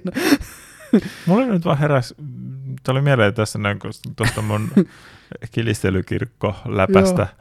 Että tota, mitenköhän alkoholilaki ja ehtoollisviini menee, että pystyisikö semmoisen kirkon tavallaan perustamaan, missä olisi vähän niin kuin, että hei, tota, täällä muuten ei alkohol- tai ehtoollisviinillä kitsastella, että, että tota, party sille, on every, every Saturday. Mun veikkaus on se, että sille on, on säädökset, joko alkoholi tai sitten kirkkolaissa. Hmm. Jommassa kummassa. Koska sen mä tiedän, että tai no ei se varmaan voisi olla... viini on verovapaata. Niin ei, mutta ei, eikä se, kun se ei varmaan... viiniä, se pitää olla rekisteröinyt kirkkokunta, niin kun ne ostaa viiniä, niin saa se verot Niin, mutta ei, ei, ei varmaan niin kuin luterilaiseen kirkkoon voisi kuulua. Ei, ei varmasti. Koska luterilainen ehtoollinen on varmasti määritelty jossain, kun luterilaisilla on nämä niin kuin äh, katekismuksen ohjeet ja tunnustuskirjat ja kaikki tämmöiset, niin siellä on myös kirkkosäännöt ja kaikki, niin, niin siis, siis siellä kyllä määritellään, kuinka paljon sitä ehtoollisella sitä viiniä otetaan kerrallaan. Joo, ja tässä muutenkin... Ja ne tavat, millä sitä saa, että sitä voi kutsua ehtoolliseksi, niin millä tavoin se pitää jakaa, että sitä voi edes kutsua ehtoolliseksi. Joo, ja muutenkin kun on tuota sen verran aina ollut näitä, että papeille tulee noottia siitä, jos ne poikkeaa vähän niin kuin jostain luterilaisen kirkon virallisesta linjasta tai jostain niin, tällaista. No tai, esimerkiksi tai, nämä homo, homo niin, ja nämä vielä erikseen, että, jep että sitten jos joku alkaisi... Niin Kirkkokäsikirja vähän, määrittää aika paljon sitä. Jos jossain kirkos, kirkossa alkaisi vähän niin kuin viini virrata enemmän, niin tulisi, alkaisi pappisais potkut tyyliin. Niin kuin. Näitä aina silloin tällöin on. Öö, ei, ei ihan tollaisia, mutta et, et sellaisia, että ehtoisviini ottaa omaan käyttöön. Joo. Ja tota, Savonlinnassa siitä jäi yksi ortodoksi seurakunnan pappi kiinni, että se oli, no se on paljon halvempaa se niin se oli ostanut sitä niin kuin kirkolle ja se oli ostanut sitä samalla itselleen toimittajalta verovapaasti sitä viiniä ja hörppinyt kotona sitä samaa vi- vinettä. Jos ruvetaan katsoa, kun täällä, tää kuluu tätä viiniä paljon enemmän kuin pitäisi mm. seurakunnan kokoon nähden kuluu, että mitähän täällä tapahtuu. Ja se ei huomannut se... ostaa niitä keksejä. Eikö mitkä se onkaan nimeltään ne keksit? Öylät. Öylät. Ei huomannut ostaa öylätteen samaa tahtia. Että minä, minä olen vaan pitänyt ehtoollista kotona, että kattokaa nyt, joo, tässä on pullo, pullo tyhjä pulloja, mutta on muuten näitä öylättirasioitakin tyhjiä. Kyllä. Oh, minä olen vaan nauttinut täällä Jeesuksen ruumista ja verestä. Että... Jep. Niin se, se kaveri tosiaan nautti siitä verestä ihan reilusti, reilummillakin mm. kädellä, niin tuota, näitä tapahtuu ja niitä on, siis toi ei ole varmasti ainut ja mä luulen, että niitä on historiassa ollut enemmän. Niitä nykypäivänä on todennäköisesti vähemmän, koska nykyisin ne seurannot on niin paljon parempia tuolla siis. Et siis joskus silloin, kun tämä tapahtui 90-luvun alkupuolella, niin ne on saattanut olla käsikirjanpidolla paljon niitä viinejä on hankittu ja muuta. Joo. Et, et, et niitä on paljon vaikeampi auditoida, mutta nykyisin kun kaikki on elektronisissa järjestelmissä, niin se auditointi on niin paljon helpompaa. Joo. Niin Tossa... noin huomattaisiin paljon helpommin. Tuossa tavallaan tuossa just, jos tulee siihen just johtopäätökseen tavallaan, että mm. pitäisi tätä sanaa julistaa oikein kunnon vimmalla. Yep. Niin, tai, tai vähän niin kuin siihen suuntaan. Siihen, siihen on näitä esimerkkitapauksia, missä se on mennyt vähän synkkään suuntaan. Että on. joku... Tä, Eikä ainoastaan kristinuskon piirissä. Joo, mä en muista mm. nyt nimeä, mutta tämä yksi on suht tunnettu tapaus Jenkeissä, kun tämä joku nainen oli tullut siihen tavallaan loogiseen johtopäätökseen, että, tota, että se lapset mm. on vielä niin kuin viattomia, mm. mutta on mahdollista, että ne niin kuin, maailma turmelee ne. Maailma turmelee ne. Niin se oli sitten, olisiko se hukuttanut kolme lastaan. Mm. Että, että okei, se menee helvettiin tavallaan niiden puolesta, mm. ettei ne ne niin kuin, että et lapset, lapset pääsee mm. taivaaseen. Yep. Että se logiikka on niin kuin, tavallaan täydellinen. Joo, riippuen tietysti, ja, että ja siinä mitä, on... mitä tota, minkä, minkä kirkon, minkä kirkon tota, niin, niin, öö, teologiaa seuraat. No, Mutta varmasti niin, jossain niin, mutta siinä, bapti- siinä näissä teologiassa, mikä silloin oli toisaalta Just- opetettu. Mä luulen, että Niin. näissä niinku syvän etelän baptistisissa hyvin voimakkaasti karismaattisissa, tosi mustavalkoisissa ja nimenomaan niinku naivistisesti helvettiin ja taivaaseen uskovissa suuntauksissa. Mm. aivan varmasti toi on sen logiikan mukaista periaate- Joo. periaatteessa siis. Ja si- si- siinäkin on siis sellainen tavallaan, että kun siis se on... Ö, kun siinä on se tavallaan kierrolla tavalla, se kuitenkin kanssa osoittaa, kuinka paljon se rakasti sitten niitä lapsia. Kyllä. Mutta se on just toi, että et, ähm, samalla tavalla kuin voisin sanoa, että mielenterveysongelmat ei kompio kovin hyvin ideo- ideologian kanssa, niin ne ei, ne ei kompoa todellakaan kovin hyvin uskontojen kanssa. Hmm. Et niinku, se on, ja se on ö, yksi niistä ongelmista just tämmöisissä niinku isoissa kokonaisuuksissa, missä one size fits all, koska se one size doesn't fucking fit all. että se ei vaan niinku sovi kaikille se sama ää, malli, koska osa ihmistä vetää siitä niin todella tavallaan niinku loogisia, mutta älyttömiä johtopäätöksiä. Tai kun se jotkut näistä on vähän selleen, että Mm. öö, kun se, tai mikä se on tämä redaktio ad absurdum, kun se, Mm, se, se on vähän niin kuin siis selleen, että jos ne lähtökohdat on absurdeja, mm, niin sitten kun sitä lähtee vetämään sitä lo- loogista ketjua, Jep. niin päästään niin vähän niin kuin absurdeihin niin kuin mm. lopputuloksiin. Toisaalta voisi sanoa, että jos ne lähtökohdat on monitulkintaisia ja, ja niin kuin monikerroksisia, niin niistä on myös helppo vetää mm. niitä absurdeja.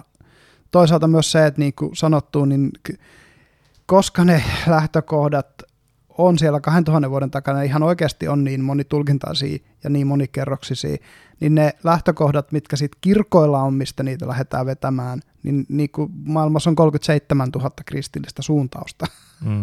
niin, niin osa niistä on vähän jäämättä siinä kohtaa tulkin niitä jotenkin todella päin honkia, tai siis Mm. niin kuin todella, Ja todella niin kuin epä jotenkin tarkoituksenmukaisesti. Ja sitten toisaalta kanssa sitten toi niin kuin mielenterveysongelma on yksi kanssa se Mm. lähtökohta tavallaan. kyllä. että sehän niin kuin, no siis sehän erottaa just sen, että Mm. kaksi ihmistä näkee niin kuin saman sen premissit käytännössä, mitkä on, niin kuin, Mm. tulee siis jostain tietystä ideologisesta tai uskonnosta, Jep, ja toinen sitten päätyy sinne niin kuin, mikäli lasten hukuttamislinjalle, ja Niin. toinen taas on ihan käyttäytyy ihan normaalisti Niin, tavallaan. kyllä. Tai siis silleen, niin toinen että- kasvattaa ne samassa tilanteessa ne lapset vaan niin kuin sillä, että ne toimii kohtuullisen eettisesti yhteiskunnassa. Niin parhaassa tapauksessa. Niin parhaassa tapauksessa, jep. koska sitten tietenkin myös jotkut päätyvät sitten kanssa silleen vähän niin kuin sinne no, lasten niin kuin, eh, mikä se on child abuse suomeksi? Hy- hyväksikäyttö ei, tai... ei hyväksikäyttö, tai, vaan niin kuin, ka, ko, kaltoinkohtelu. Mm, tässä, Myös sitä, niin joo. siis Molempia tapahtuu. Niin, siis sellainen, että tavallaan Mm. että on liian niin kuin sitten tuka, tai Jep. että pyst, py, Liian, sitten- liian tiukkaan muottiin. Niin, niin että koska jos se tältä polulta nyt yhtään poikkeaa, Mm. niin se on helvetin heti. Niin sitten sitä vanhempi yrittää pakottaa sen pysymään sit sillä kaidalla tiellä tavallaan. Joo, se on tiukasti. yksi, mun on myönnettävä, että se on yksi kristinuskon pahimmista jutuista, tai kristinuskon tiettyjen muotojen pahimmista jutuista, että tiettyjä ihmiselle normaaleja biologisia impulseja tukahdutetaan voimalla. Mm. Ö, koska siitä on se vanha läppä, että, että niin kuin collegeissa parhaat, parhaat tota, niin, niin, deitit on, on vanhoja katolisia koulutyttöjä juuri sen takia, että, että kun ne on ollut siinä koko high schoolin siinä ympäristössä, missä ei ole niitä kundeja ollenkaan, ne yhtäkkiä on collegeissa, niin niitä kannattaa ruveta deittailemaan, koska ni, ni, niillä on sitä nälkää. Niin, tai, tai se menee Ja kas- se varmasti jossain määrin pitää paikkansa ihan oikeasti. Joo, ja se menee vähän niin kuin siis siihen taas, että jos sua on koko ajan peloteltu jollakin, Mm. ja sit Sitten sä huomaat, että ei tässä ollut mitään pelättävää. Niin, Jep. niin kun sitten se menee helposti monille siis siihen, että, että, että, tota, että mistä kaikkesta muusta mulla on valehdeltu. Jep. Että jos, Jep. jos No enpä nyt jaksa keksiä mitään No esimerkkiä. yhteiskunnan kohdalla esimerkiksi musta salaliittoteoriat on aika yksi hyvä esimerkki tästä, koska Hmm. joo, poliitikot valehtelee, valtiolliset instituutiot valehtelee, jossain määrin koulujärjestelmässä valehdellaan. Ja sitten kun sä rupeat niinku löytämään niitä, että hetkinen, että et niinku, nää, täällähän vedetään kotiin päin niinku jossain, jossain vaikka historian tunnilla, niin vedetään ihan selkeästi Suomen, vähän niin kuin Suomen eduksi niitä tulkintoja, mitä historiasta on tehty ja muuta. Ja sitten on hyvin helppo, ja etenkin tämmöisissä maissa niin kuin Yhdysvallat, niin on, on hyvin helppo ruveta uskomaan niihin salaliittoteorioihin vaihtoehtoisena totuutena. Mutta se, että et niinku, josko se virallinen narratiivi nyt ei ole semmoinen joku ultimate totuus, niin minkä hemmetin takia sen jonkun höyrypäähän teoriat jossain netissä olisi sen enempää sitä totuutta. Mutta kun ihmiset, ihmisilläkin on tämä, että jos joku on itse varma ja sanoo niitä omia asioitaan tosi niin kuin semmoisella sataprosenttisella varmalla, niin kuin monesti nämä esimerkiksi salaliittoteoreetikot Mm. on täysin, niin kuin David Icke on hyvä esimerkki, se on täysin selkeästi varma siitä, että ne liskoihmiset hallitsee maailmaa, ja sen näkee siitä sen niin kuin habituksesta ja tavasta puhua ne asiat. Niin, niin, niin kuin, se, silloin ne ihmiset katsoo, että no tuolla on niin hyvä itsevarmuus, että se on varmaan, o- varmaan on oikeassa. On tietysti social proof, mikä tekee sitten sen, että minkä takia tietyt, äh, tietyn kriittisen massa ylittävät ideologiat ja uskon, uskomukset ja uskonnot niin nousee niin, niin, koska niillä on niin iso social proof jo, että niin kuin, Mm. siihen joukkoon on sitten helppo kuulua. Tai mm, ensimmäinen plus toinen Mm. Jep, itsevarmuus plus sit se, että sulla on se joku... social proofi. Mm. Jep. Ne, ne on sellaisia niin kuin tekijöitä, millä, millä tämmöiset nousee, sekä uskonnot että ideologiat. Mm. Ja, ja tota, sitten just kun puhutaan niin kuin ihmispsykologian semmoisesta malleability, sellaista niin kuin venyvyydestä tai muokkautuvuudesta. Mm. Et kun miettii, just me puhuttiin siitä kulttijaksossa esimerkiksi siitä Heaven's Gateista, Gateista ja näistä, Mm. että minkälaisiksi jutu, mihin, miten ähm, syvälle ihmiset voi niihin jäniksen koloihin oikeasti tippua. Tai niin kuin siinä, ö, siinä kolmannessa tota, salaliittojaksossa, missä puhuttiin niistä kaikkein kukimmista salaliittojutuista, niin, niin kuin, kun se on, nythän on tämä viimeisin, viimeisin Redditissä leviävä tämä Birds Aren't Real. Mä luulen, että se on lähtenyt läppänä, mutta nyt musta tuntuu, että ihmiset on, se on oikeasti niin sekopäisiä No okei, ihmiset, osaa mä, niin mä, mä näin sen kuvan, missä siellä oli joku sata tyyppiä siellä ja siinä oli Joo, niin kyyteen Birds aren't real. joo, Niin- se, se huutelu siellä, niin, joo, kyllä. Mulle vaan tuli sitä mieleen, että... Kyllä se niinku trollaukselta vaikutti. Joo, joo oikeasti. että, että, että, siis... Että, että jos vähän niin kuin, että eikä tuolla varmaan suurin osa niin kuin trollaa, trollaamassa, vaan tai, tai että Jep. ehkä kenties joku saattaa olla humalassakin kävellä kadulla ohi ja Niin. sitten, hei vittu. Vitsi, miten siisti mennään huuta. joo, joo. Mutta mut, mut toi nyt on niinku, toi nyt ei ole niinku silleen oikea salaliittoteoria, teoria, vaan se on enemmän just tommonen trollaus tai läppä, koska musta ihan toisaalta hauskaa, että myös niitä salaliittotyyppejä trollataan jollain Mm. tavalla. tavalla tota. ja, ja siis se, että niinku, kysyit, että tosiaan, ja to, jos tuo trollaus niin se kolmantena aktivismin muotona, mulle tuli sitten rupesi mieleen, että myös pyörii näitä 4 jutut mielessä, niin kuin, mitä, mitä sieltä, nehän tekee periaatteessa aktivismia, niin kuin se Pools Closed Mm. esimerkiksi, jos muistat tämän Mikäs se on? läpän. Öö, se Pools Closed to AIDS. Et sä muista tämmöistä. En, en mä muista, onko mä edes kuullutkaan sitten. Öö, no ehkä ennen taukoa mä kerron tämän tarinan vielä, vielä tota, voidaan tauon jälkeen ehkä ruveta sit keskustelemaan näistä ideologian ja, ja tota, uskonnon eroista koska, ja, ja samankaltaisuuksista, se on musta ihan mielenkiintoinen keskustelu, Mm. mutta tämä on tämmöinen hyvä kevennystarina tähän loppuun, niin siis se kaikki lähti siitä, että joku oli vaan Fortsanissa saanut idean, että et, et niinku, noita, noita, noita uimaltoita, julkisia uimaltoita ruvetaan sulkea ja sitten ne rupes tekemään tämmöisiä niinku julisteita, missä oli se semmoinen musta tyyppi, jolla on pukku päällä ja afro. Ja, ja sitten se kuva ja sitten siis se Pulse Close to AIDS. Ja sitten ne rupes soittaa niinku, siitä on, siitä on sellaisia äänitteitä YouTubessa, missä joku soittaa johonkin niinku julkiseen tämmöiseen just uima-altaaseen. Ja siellä, siis minkä takia, mistä se kaikkea niitä lähti liikkeelle, se, että kun yksi, teki, yksi tyyppi teki tämän, sitten joku ö, vanha mummo, ja sillä oli kaksi tummaihosta lastenlasta, ja se yritti viedä ne sinne, sinne tota niin, niin, uima-altaalle ja sitten se joku tyyppi oli trollannut tuolla Pulse Close to AIDS ja tuolla kuvalla sitä ja sitten se väitti sitä rasistiseksi hyökkäykseksi. Ja, ja sitten kun se päätyi kansallisiin uutisiin ja Fortsan oli silleen, hei me päästiin uutisiin. Sä voit ymmärtää, että kun Fortsan pääsee uutisiin ja ne sitten mä, mä linkkaan tästä vielä sen koko tarinan sinne, mutta sitten tosiaan tuli näitä, näitä niin kuin, että et, tyypit soittaa, että hei, että mä olin uimassa teidän uima-altaalla, mä sain haavan, ja nyt on sellainen juttu, että mulla on sitten AIDS. Ja nyt teidän pitäisi sulkea tämä teidän, teidän. ja sitten laittaa siihen sellainen kyltti, jossa lukee post closed to AIDS, että varmasti ihmiset ei niinku edes mene sinne vahingossa uimaan ja muuta. ja sai sen niinku jonkun, jonkun aikaa trollailtua näitä näitä sitten tällä, mutta Tämä on, tää on tietyllä tavalla aktivismi, mutta silloin myös sit se aktivismi ulottuvuus, koska tämähän levisi sitten Habbo-hotelliin, missä ne teki tätä saman avataaran, millä on puku päällä afro ja, ja tota, musta ihonen kaveri, ja ne meni seisomaan uima, sen uima-allasalueen reunoille niin, että kukaan ei voinut mennä sinne uima-altaaseen, ja, ja just se, että pools close to AIDS. ja tota, mihin se meni sitten oli se, että kun paljastui se skandaali, että Happohotellissa on näitä krumaajia. No. Niin, niin siitä Fortune päätti, että sulkee koko Happohotellin.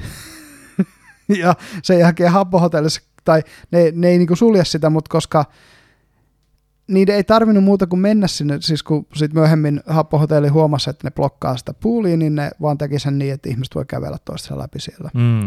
Niin no, eipä siinä muuta, mutta jos sulla on tommonen happohotelli, jossa siitä yhtäkkiä käyttäjistä suurin osa on läisiä, jotka vaan tekee sen niin tarpeeksi semmoisen annoying presencein sinne, että ne vaan on niin ärsyttäviä, niitä on niin paljon. Niin, niin tuota, se teki sen, että käyttäjämäärät romahti, koska mm. ei kukaan jaksanut siellä hengata, kun, kun jatkuvasti niitä trollataan, niin ei niin lapset ja nuoret halunnut siellä hengailla. Niin sitten ne näki sen, että no niin, nyt niin kuin ollaan pelastettu Happo-hotellin lapset pedofiileilta. Et se on niinku tietyllä tavalla ollut aktivismi, mutta se on ollut trollausaktivismi. Se, se on ihan älytöntä se Forzanin kulttuuri, kun se on niin oma, jotenkin niin oma maailmansa. Mm. Mutta ehkä tämmöinen ennen taukoa tällaisena niin kuin viimeisenä juttuna. Mä, mä laitan Internet Historiani videon tästä tonne YouTuben kuvauskenttään, niin kaikki muutkin voi käydä nauraskelemaan tälle jutulle. Joo. Okei. Okay. Joo, eli tota jatketaanko me tästä ideologia uskontokeskustelussa? Siis näähän on kaksi asiaa, millä on tosi paljon yhteistä. Mm. Niillä on myös eroja, mutta, mutta niillä on paljon yhteistä. Ja niin kuin mä joskus itse olen sitä miettinyt, että jos marksilaisuus olisi kehitetty tuhat vuotta sitten, niin se olisi todennäköisesti uskonto.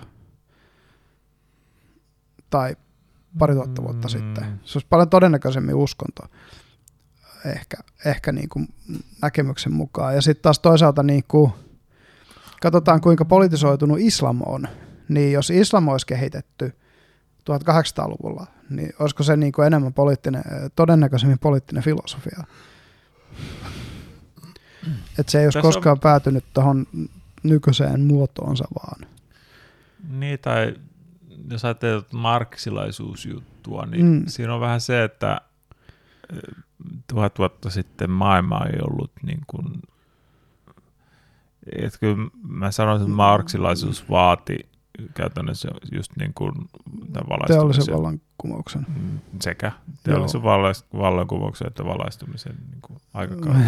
Valistuksen. Eiku valistuksen. Valaistuminen on varmaan sekin hyvin suositeltavaa. On meilläkin valot päällä, mutta tuota joo. Valistukseksi suomeksi kutsutaan enlightenment.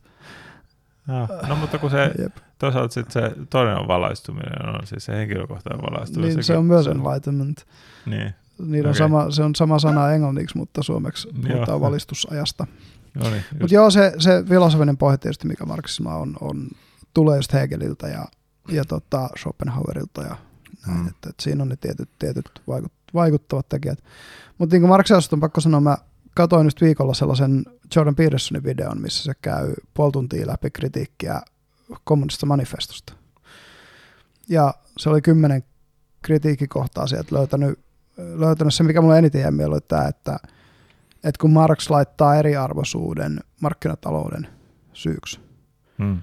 mutta että se, että eriarvoisuus lähtee jostain niin kuin luonnon ilmiöistä asti liikkeelle siitä, että niin kuin tyyliin just se, että, että niin kuin pieni mä osa tähdistä sisältää suurimman osan maailmankaikkeuden massasta esimerkiksi. niin kuin, että, että jotenkin vaan niin kuin asiat kasautuu. Hmm. Hmm. Et, et se just, just niin kuin, jos, jos se tämän, tämän kokoisiin, tämän, tämän tyyppisiinkin ilmiöihin jo niin kuin niissä voidaan löytää samaa patternia, kun voidaan löytää rahan kasautumista talousjärjestelmässä, niin siinä on, se on syvemmä, se eriarvostumisen niin kuin, äh, niin sanottu, voisi sanoa pohjasyy on syvemmällä kuin siinä järjestelmässä. Hmm. Tai, tai niin, no kun siis se, se menee taas siihen, että kun no jos ajatellaan jos jotain Big Fiveakin tavallaan, mm. niin kun ei kukaan meistä ole tavallaan selle, jos ajatellaan, kun se, siellä on se älykkyys ja sitten se consciousness. Mm. Op, openness ja, ja openness kautta tai, itse asiassa älykkyyshän tulee itse asiassa sen ulkopuolelta. Niin, koska se on se avoimuus, eli openness to experience, se avoimuus. Joo, avoimuus. mutta että, että jos... Kun se on myös, siinä on myös se on myös se, mikä korreloi älykkyyden kanssa kaikkein eniten jollain tavalla. Joo, mutta se consciousness oli niin kuin se... Työtelijäisyys niin, ja, työtelijäisyys ja järjestelmällisyys. On, niin se on niin kuin se kaikkein heti älykkyyden, Mä, niin. älykkyyden jälkeen seuraava, niin kuin mikä määrittää, määrittää sitä niin kuin, tavallaan se, sanotaan menestystä nyt vähän niin kuin mm, tässä jär, mm. meidän nykyjärjestelmässä. Ja nimenomaan menestystä siis järjestelmissä, jotka perustuu kompetenssihierarkioihin. Just, mutta kumpaakaan meillä ei niin kuin, me ei olla niitä pystytty mitenkään valitsemaan. Mm, että että mi, minkälaiseksi me ollaan kasvettu. Ö, siis jossain määrin järjestää tätä consciousness, vähän niin kuin tiedostavuus tai se järjestelmällinen työtelijäisyys kuitenkin, mitkä on ne kaksi sen ulottuvuutta, niin niitä pystyy kehittämään. Kyllä pystyy kehittämään, joo. Mutta, Mutta että, älykkyys että, on tosi vaikea, koska siihen ei ihan oikeasti ole löydetty oikein mitään. Joo, mutta että silti, silti noita, vaikka niitä pystyy tavallaan kehittämään, mm niin sekin on niin kuin selle, että se ei, se, se ei ole tavallaan sun selleen sun kontrollissa se, miten sä sitä kehität. Sun lähtökohdat se, ei ole sun kontrollissa. Niin, että, että joillakin on ollut ne lähtökohdat siinä, että mm. niitä, niitä on ensinnäkin vaikka tullut älykkäitä ja sitten tuottelijaita. Mm. Niin Kyllä. se, että sitten se älykäs ja tuottelias tyyppi, mm. niin teho, tekee asioita vaan niin paljon tehokkaampia mm. kuin naapuriville. Jep. Niin. Mutta mut siinä pitää myös muistaa, että on todennäköisesti myös yleiseksi hyödyksi, että tämän tyyppisillä ihmisillä on enemmän resursseja käytössä, koska ne käyttää niitä tehokkaammin ja, ja paremmin. Niin, tai, tai sitten sit on vähän niin kuin sit se, että jos ajatellaan vaikka jotain yritystä, mm. ja yrityksessä on niin kuin rivityöntekijöitä ja johtajia, Jep. Niin tavallaan... Ja omistajat tietysti. Joo, joo, joo. Mutta että, että sitten, sitten kun ajatellaan sitä, miten niin kuin, sitten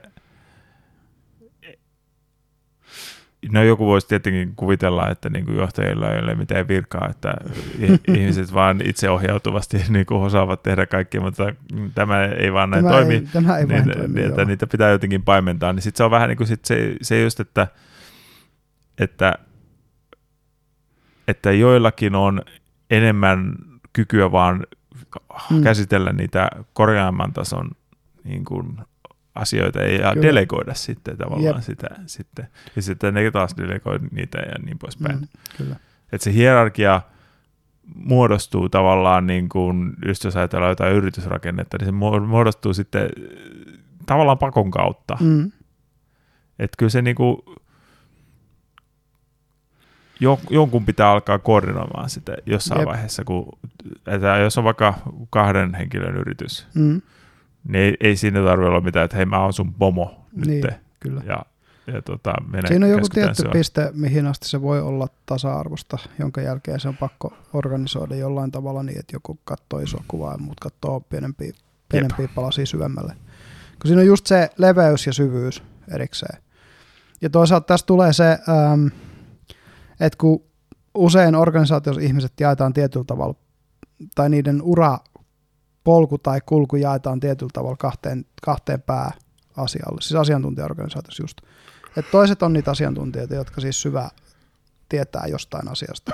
Ja toiset on sitten taas niitä johtajia ja organisoijia, joilla on taas niinku laajempi tietämys isommasta määrästä asioita. Mutta sitten taas niinku kapeampi. Tai mä lisäsin tuohon ehkä kolmannen, mikä menee ehkä enemmän sinne arkite- äh, asiantuntijakategoriaan, joka on arkkitehdit sitten. Joo, arkkitehdit, jotka joo, sitten on, tietysti, joo, kyllä. kuuluu vähän niin kuin siihen asiantuntijapuoleen, mutta ne toimii sitten niin kuin semmoisena vähän niin kuin, voisi sanoa tavallaan toisen, toisena esimiehenä sitten sille Mm, asiantuntijatyypeille. Joo, ne, ne, se on. Ja sitten tietysti niin, niin kuin arkitypallisesti, ark, arkkitehtihän on yksi, yksi aika niin kuin tyypillinen arkkityyppi, mikä löytyy näistä jungilaisista jutuista, niin, niin, niin joo. Sitten jos arkkityypallisesti katsoo, niitä on enemmän tietysti kuin toi määrä. Mutta että, että, että ne karkea jako, että on leveitä tietäjiä ja sitten on syviä tietäjiä. Joo. Ja yleensä ne leveät tietäjät johtaa niitä syviä tietäjiä. Vähän, vähän tähän, tähän tyyliin. Ja, ja se on aika persoonallisuuskysymys. Mutta jos kun sanoit tuosta, että on toi, ää, toi just, että et tota, noi, noi johtajat, niinku, jotka delegoi ja muuta, mutta se pitää myös muistaa, että hyvin usein ne on myös niitä, jotka tekee eniten töitä. Mm. Siis se, että kun ihmisillä on jotenkin se, se fat cat-kuva niin kuin rikkaista ihmisistä, että ne istuu siellä jalat pöydällä ja polttaa sikaria. Mutta kun ihan oikeasti se, se etenkin yhtään korkeamman johdon tyyppi, niin se on todennäköisesti sitä, että se herää ja jo ennen kuin se on syönyt aamupalaa, se on töissä. Sitten se syö töiden ohessa aamupalan, sitten se syö, vaan tekee töitä ja se vaan tekee töitä ja se syö lounaa ja se tekee töitä ja se vaan tekee töitä ja niin se ennen nukkumaan mennä se vielä kirjoittaa viimeisiä tyyliin e-maileja tai muistiinpanoja tai muuta. Tai yksi... Ne saattaa helposti työskennellä kahdeksan tuntia viikossa. Joo. Joka viikko, koko ajan. Mutta sitten, mistä ihmisillä on luultavasti eniten kokemusta, mm. on ne tavallaan, koska pä- suurimmaksi osaksi ihmiset ovat siellä, siellä alimmalla mm. tässä, tässä hierarkiassa, mm. niin niillä on niistä pikkupomoista kokemusta. Jep. Ja siellä tasolla sitten tuppa ole näitä just niitä... Kaikenlaista päsmäriä ja muuta. Niin. Jep. Että ne ei sitten välttämättä tai todennäköisesti pääse sitä ylemmäs. Mm. Ne, mm. ne jää sitten siihen. Ja sitten sit se varmaan se mielikuva, että nyt on tämä mun pomo ihan vitun mm. paska. Tämä on, no sen pomo on varmaan samanlainen. ja, vielä, sit, vielä se vetää niinku sama, niin, sama niinku, että okei, okay, no, siellä, ja, siellä on firman firman huipulla siellä, ne varmaan vaan vittu sluipalee ihan koko päivän, kun mm. se, s, toi yrittää vähän sitä, mutta sen pomo nyt vähän vähän käskyttää sitä tekemään jotain järkevää, niin se on varmaan siellä, että kun siellä voi sluipalla, niin ihan ei tarvitse, ei niin. ole ketään keskittyä, se voi sluipalla. Ne on jo rikkaita, ei niiden enää tarvitse tehdä niin. töitä. Mutta siis just toihan, toi on se jotenkin väärä mielikuva ja se just, että, että niin kuin minkä takia raha kertyy tietyille ihmisille on se, että ne ihmiset osaa käyttää sitä kaikkein tehokkaimmin sitä rahaa öö, sen niin kuin sijoittavan porukan konsensuksen periaatteessa niin kuin, ja myös kuluttava, kuluttajien konsensuksen perusteella. Et en, en niin kuin, äm, et jos miettii vaikka näitä yrittäjätyyppejä, että otetaan, otetaan tämmöisiä per, perusjuttuja niin kuin joku McDonald's. Öö, periaatteessa ruoka on myrkkyä. ja jos nyt saa olla ihan suoraan näin kriittinen.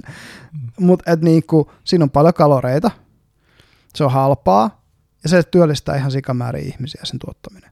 Eli se tuottaa kuitenkin jonkunlaista sosiaalista etua, että meillä on tämän tyyppinen ketju. Mm. Et sitä ei voi sanoa, että McDonald's on läpeensä paha. Mm ja joku, joku on vaan sen, sen niin putken tehostanut niin hyväksi, että ne pystyy myymään sen hampurilaisen. Nykyisin se taitaa maksaa jonkun puolitoista euroa, mutta ennen vanhaa eurollahan niitä myytiin. Niin, tai, kun siinä on, sitten on sitä ongelmaa muun muassa, kun tota, tämä ei vissi ole McDonald's, mutta en kyllä ihmettelisi, jos se McDonald's olisi jotenkin hyödyntänyt tätä tietoa, mutta jossain vaiheessahan niin kuin Jenkkilässä tutkittiin että tota, öö, näitä, kun meidän makuaisti tai mm. meidän niin kuin, keho tykkää suolasta, sokerista ja rasvasta. Mm. Mm. Että mikä on optimaalinen suhde Niin, Että niin, niin, miten saa- Make, mikä- makeuden ja suolaisuuden esimerkiksi optimaalinen suhde. Ja- rasvan. Joo. Että miten, miten me näitä yhdistellään, että me saadaan niin kuin ihmiset himoitsemaan meidän Niin, näitä kyllä. mahdollisimman tehokkaasti. Ja Tulee McDonald's on, addiktiivista Niin. tavaraa. Jep. että McDonald's on jonkin verran ainakin varmaan tota hyödyntänyt, että, Mm. että tota, sehän oli joskus oli tätä juttua, että kun McDonald'sin salaatti, niin siinä on helvetissä sokeria. Joo, kyllä. Että ei se ole niin. Et se ei ole mikään terveyssalaatti tosiaan. Niin. Jep. Mutta just joo, jotain tällaista näin nyt tulee. ehkä toi hauskaa, että tuli nämä yhtiöt, isot yhtiöt puheeksi, koska tietyllä tavalla niitä voisi pitää, tos niinku, jos puhutaan ideologiasta ja uskonnoista, niin sitten tietyllä tavalla brändiuskollisuutta voisi pitää ehkä kolmantena vähän vastaavana. että kun Apple-fanboyt jonottaa iPhoneja ja muuta. Ei ihan yhtä äärimmäisenä ilmiönä, mutta et niinku, ö, siinä on niitä samoja piirteitä jossain määrin. Mm, sellaista tietynlaista uskonnollisuutta. Jep. Mm. Et se, se, ja just se, että kun niissä kaikissa on, ne, et, et, kun miettii just vaikka niin kuin, miten tunnistettavia symboleita, joku Davidin tähti tai risti, tai just McDonald'sin kultaiset kaaret tai ä, Applen se purastu omena, Mm. Tai just ä, sirppi ja vasara tai, tai hakaristi. Mm. Ja, ja yhdet on ideologisia symboleita, yhdet on kaupallisia symboleita ja yhdet uskonnollisia symboleita. Et, et niinku, niissä on kuitenkin tommosia samoja ihan selkeitä elementtejä, että se bränd, tietyllä brändäys, niin kuin nykypäivänä sanottaisiin, niin, niin, niin, tehdään sen symboliikan avulla, avulla tota, niin, niin jollain tavalla. Et, et onhan sille syynsä, minkä takia niin kuin Macin ja Coca-Colan brändimerkkiä on joka vitun kadunkulmassa köyhissä maissa. Mm. Et, et, si- sille on ihan oikeasti syynsä, koska, koska vaan kun se on esillä, jo pelkästään kun se on esillä, niin tekee sen, että se, se tuo sitä social proofia sen taakse. Mm. Mä, mä kävin miettimään, että mikä noita symboleita erottaisi. Niin ideologiset ja uskonnolliset symbolit ovat aika lähellä toisiaan. Mm. Että ne pääasiassa näkyy sellaisina vähän niin kuin aika pelkistettyinä, Mm. käytännössä mustavalkoisina, Mm. tai siis tietyssä mielessä, tai että kaksivärisinä Mm. tyyliin. Jep. Ja sitten toisaalta nämä Ne on logot. silhuetteja melkeinpä. Niin, että nämä Mm. logot on sitten kyllä, niissä, tuppaa olemaan enemmän värikkyyttä ja sellaista, Joo. että, että tota, No mäkin symboli aika silhuetti jo. Tää, se, onhan se vaihdellut On, se on vaihdellut. aikojen myötä, että on siitä mun mielestä joskus ollut Siitä on enemmän sellainen sellaista. sateenkaariversio esimerkiksi joskus. Siis jo ennen kuin tämä tää niinku wokeismi, Joo, se oli jo musta 80-luvulla, kun niillä oli se sateenkaari Apple, tämä Joo. sateenkaari omppu. Mutta et, et joo, on ollut ja se on vaihellut jonkun verran, mutta mut se on kuitenkin sellainen silhuettina tunnustet, tunnistettavissa oleva, niin kuin osa muistakin logoista, mutta kaikki logothan ei ole. Koska osassa logoista on niin paljon detailejä, että ei niitä pysty tunnistamaan sitten enää silhuetista. no esimerkiksi, tai niin, niin, niin, niin joo. Et jotkut on toiset ei. No esimerkiksi siis, otetaan automerkki, niin Mersu-logo voisi vielä tunnistaa silloin, mutta BMW-logo olisi paljon vaikeampi. Pystyy sen. Se- No sehän on periaatteessa niin kuin ympyrä. Ei, mutta No, jos- ympyrä, jos- missä on sitten se, Jos ne, jos ne, jos ne tietysti, vaikka se ne valkoiset osiot, mutta et, et, ei sun tarvitsisi kuin mustavalkoinen tehdä siitä niin, käytännössä. kyllä. Musta ympyrä tai paksu, paksu Mm. musta ympyrä, sitten sen sisällä Jep. pienempi musta ympyrä, jossa on sitten ne risti ja Mm, sitten kaksi mustaa. kaksi semmoista- mustaa, jep. Niin, se, Siis se, se, siitä pystyisi tekemään silhuetin, mutta se olisi enää niin suoraviivasta kuin Mersun merkistä esimerkiksi. mm, Mutta et, et, joo, kyllä. Ja, mutta kaupallislogoissa on, on ehkä enemmän ja niihin usein tulee, tehdään sitä syvyyttä. Sitten kun mennään johonkin Dodge esimerkiksi, millä on se här, Dodge Ram, millä on se Mm. härkä, niin se olisi jo paljon vaikeampi silhuetisoida. Totta kai siitäkin saa tehtyä sen, koska se, ne sarvet on niin tunnistettavat ja Mm. näin. Mutta anyway, ähm, kuitenkin niillä kaikilla on toi, toi ja siis tota, sillä ei, se ei ole myöskään niin kuin mun mielestä saattaa jopa Jordan Peterson huomauttanut, sitten en muista onko Jordan Peterson siitä sanonut, mutta ainakin nämä herme, hermeneutikot on sanonut just, että se, se ei ole ihan sattumaa, että se on logo, koska se, Ah. mikä, mikä, mikä raamatussa on se tota, alussa oli sana, niin se on logossa. niin, mikäkään on sen logo sanan etymologia. Olet, oletan, että se tulee siitä kreikan kielen logos, logos-sanasta.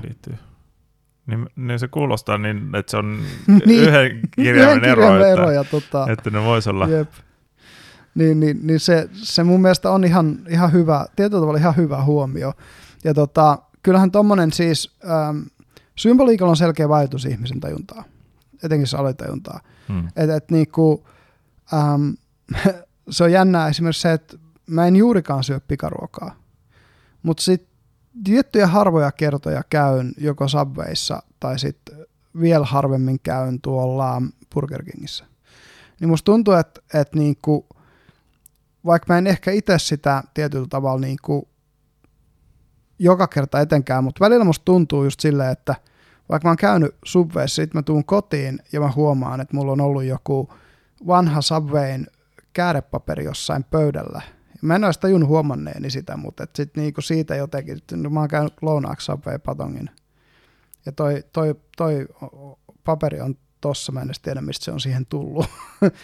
niin, niin musta tuntuu, että sillä on joku tekeminen, ja tämä on se syy, minkä takia niitä mainoksia plasteroidaan joka paikka täyteen. Et, et niinku, koska sit, sit, sit se tavallaan niinku huomaat sen ja, ja se, se yhdistyy johonkin tiettyyn asiaan. Etenkin jos on tämmöisiä addiktiivisia ruokia, niin kuin McDonald'sin ruoka, niin sitten kun sulla on se addiktio tavallaan siellä jo pohjalla, ja sä tiedät, ää, millä tavalla se kolahtaa, tai, tai ainakin sun alitajuisesti tiedät, millä tavalla se kolahtaa, että sä näet, näet sen logon, mm. niin se yhdistyy niin kuin yksi plus yksi. Tiedätkö, että okei, että jos mulla on nyt nälkä, ja mä näen ton logon, ja mä tiedän, miten se kolahtaa, jos mä nyt saan sen syödä. Mm. Ja niin, vaik, on... Vaikka se, se ei ole mitenkään niin tietoinen ajatuskuvio, vaan se tapahtuu alitajuisesti. Mutta et, et se himo herää siihen. Vähän niin kuin Palvin koirat oli just näitä, näitä vähän tiedätkö, sama, sama ilmiö. Ta, tai siinä on myös Et vesi se, herähtää että, kielelle. joo, tai siinä on myös se, että, että ne myös hyvin vahvasti niin kuin, ainakin itsellä tavallaan vetoaa siihen, että vähän semmoiseen, että on, sanotaan veto pois. Mm. Että äh, vittu pitäisi jaksaa kolkaa. Niin, just ei ole tahdonvoimaa nimenomaan niin. käyttää siihen, että sä vastuttat aktiivisesti sitä, että et sä hakis tavallaan sitä niin kuin kaikkein eniten kolahtavaa juttua. Ei, mutta ei sitä, siis ihan vaan se, että okei, nyt mä haluaisin syödä. Mm. Mulla ei, on sellainen fiilis, että ei olisi energiaa niin kuin laittaa ruokaa. Mm että miettii, että mitä mä nyt ensiksi ostan ruuaksi ja mm, koko mikä on ketju, sellainen, jep. niin, että, että ei haluaisi käyttää siihen niin kuin energiaa. Ja sitten on, no tossa olisi toi mäkki. Mm. Sitten on tietenkin niin sanottu oikeita ravintoloitakin, mutta sitten ne menee, no... Mutta mut kun se mäkki on nopea ja helppo ja, ja se on putki, joka on sulle valmiiksi niin tuttu ja op, opiskeltu. Ja, itse asiassa tässä on ehkä... Se ei tarvii miettiä, sä vaan meet siihen ja siellä on värikkäät kuvat, jos sä voit poimia sen, mikä just nyt tuntuu parhaalta. Ei tarvii niinku lukea mitään. Ei tarvii, niinku, se on vaan tehty niin kelee helpoksi. Joo, mutta että yksi ainakin, mikä minulle tuli mieleen, mm. mulla on ainakin tällainen mielikuva. Ja mä veikkaan, että se on aika monella. Mm. On, että tavallisiin ravintoloihin, mm. että jos menee yksin, Joo. Niin siinä on vähän niin kuin, ei nyt välttämättä vikaa, mutta että se on vähän sellainen, että, tai että niin kuin, jos sä meet yksin... teikaveita hakemaan ei niinkään, mutta jos sä meet nimenomaan syömään raflaan yksin, niin siinä on joku sosiaalinen Joo. semmoinen Mutta että, että pikaruokaloissa ei ole mitään tällaista. Joo, se on totta. Että et sä voit se, mennä yksin pikaruokalaan ja siitä löytää se jonkun pöydän ja... Mm, tai istuu jossain siinä pallilla ikkunalla. Niin Jep. whatever. Joo, et si, siinä, siinä ei mitään sellaista, että se, se on ihan täysin normaalia. Mm. Mutta että sä meet ja vaikka ehkä kebappipaikat. Joo, kebappipaikat. No, ne, mutta ne, ne menee enää pikaruokaan. Joo, ne menee jotain pikaruokaksi, kyllä. Mutta että just sit se, että sä meet... Niin kun meet nimenomaan hyvään raflaan. Niin. Tai yhtään parempaan raflaan. Niin. Niin, niin siihen jotenkin kuuluu se sosiaalinen syöminen. Se on ihan totta. Mutta myös tuo helppous on musta yksi, yksi selkeä ulottuvuus siinä, koska sitten myös rupesin miettimään sitä, mitä se yhdistyy siihen, että sä et halua ajatella asioita läpi, niin sä otat ideologisen ratkaisun. Niin vähän samalla mm. tavalla, kun sä et halua ajatella sitä sun ruokailua mm. läpi, niin sä otat sen niin kuin McDonaldsin ideologisen ruokaratkaisun. Tai Joo. kun sä et halua ajatella hengellisiä asioita läpi, niin sä otat jonkun valmiiksi puraskelun uskonnollisen selityksen joltain – vaikka joltain maaniselta saarnaajalta tai jotain. Mm. Et, et, et niin kuin, tietyllä tavalla se, että kun, kun siitähän on siis, mä en tiedä oliko sä sen itsekään geeni lukenut, tai geeni-itsekkyyden En- siis, en. Dawkinsin sen. Kun siellähän tosiaan se perusidea on se, että, että me, me halutaan vaan päästä helpolla. Meidän geenit Juu. on koko ajan silleen, että älä käytä energiaa, ja se on ihan fiksu, että se on niin, koska muutenhan me käy, ylikäytettäisiin meidän energiaa ja, ja ei osattaisi tasapainottaa sitä. Mutta se, että niin kun se vaatii jonkunlaista aktiivista sen ylittämistä, että me voidaan tehdä enemmän kuin se minimi. Niin, niin, niin just se, että, että, että tavallaan, koska niin moni kuitenkin tykkää tuudittautua siihen mahdollisimman minimiin, maksimoida gainin, ja sitten kun sä mietit just silleen, että no okei, okay, McDonald's on minimimäärä rahaa, minimimäärä vaivaa ja maksimimäärä kaloreita, niin se on aika hyvin niin kuin myös evolutiivisesti tietyllä tavalla. Ja sama juttu niin kuin ideologiat, että ne on minimimäärä ajattelua, maksimimäärä niin kuin varmuutta informaation takana, jos mietit tätä tällä tavalla. Mm. Ja se epävarmuuden sietäminenhän ihmisille on, sehän on psykologisesti tosi hankala juttu. Mm. Ja ne ihmiset, jotka sietää enemmän epävarmuutta, itse asiassa on usein niitä, jotka menestyy paremmin. Niin sama juttu tulee just tohon, että niinku, ja sitten on tietysti tuttuus, Mm, kun mm. asiat on tuttuja, oli se sitten ideologia tai oli se sitten ruoka. No siinä on esimerkiksi Siinä on se tietty tuttu logo. turvallinen sellainen, niin, ja siinä on tietty turvallisuus, että et niinku, ähm, just se, että et, et joku se tavallaan tietyllä tavalla, it's the devil you know.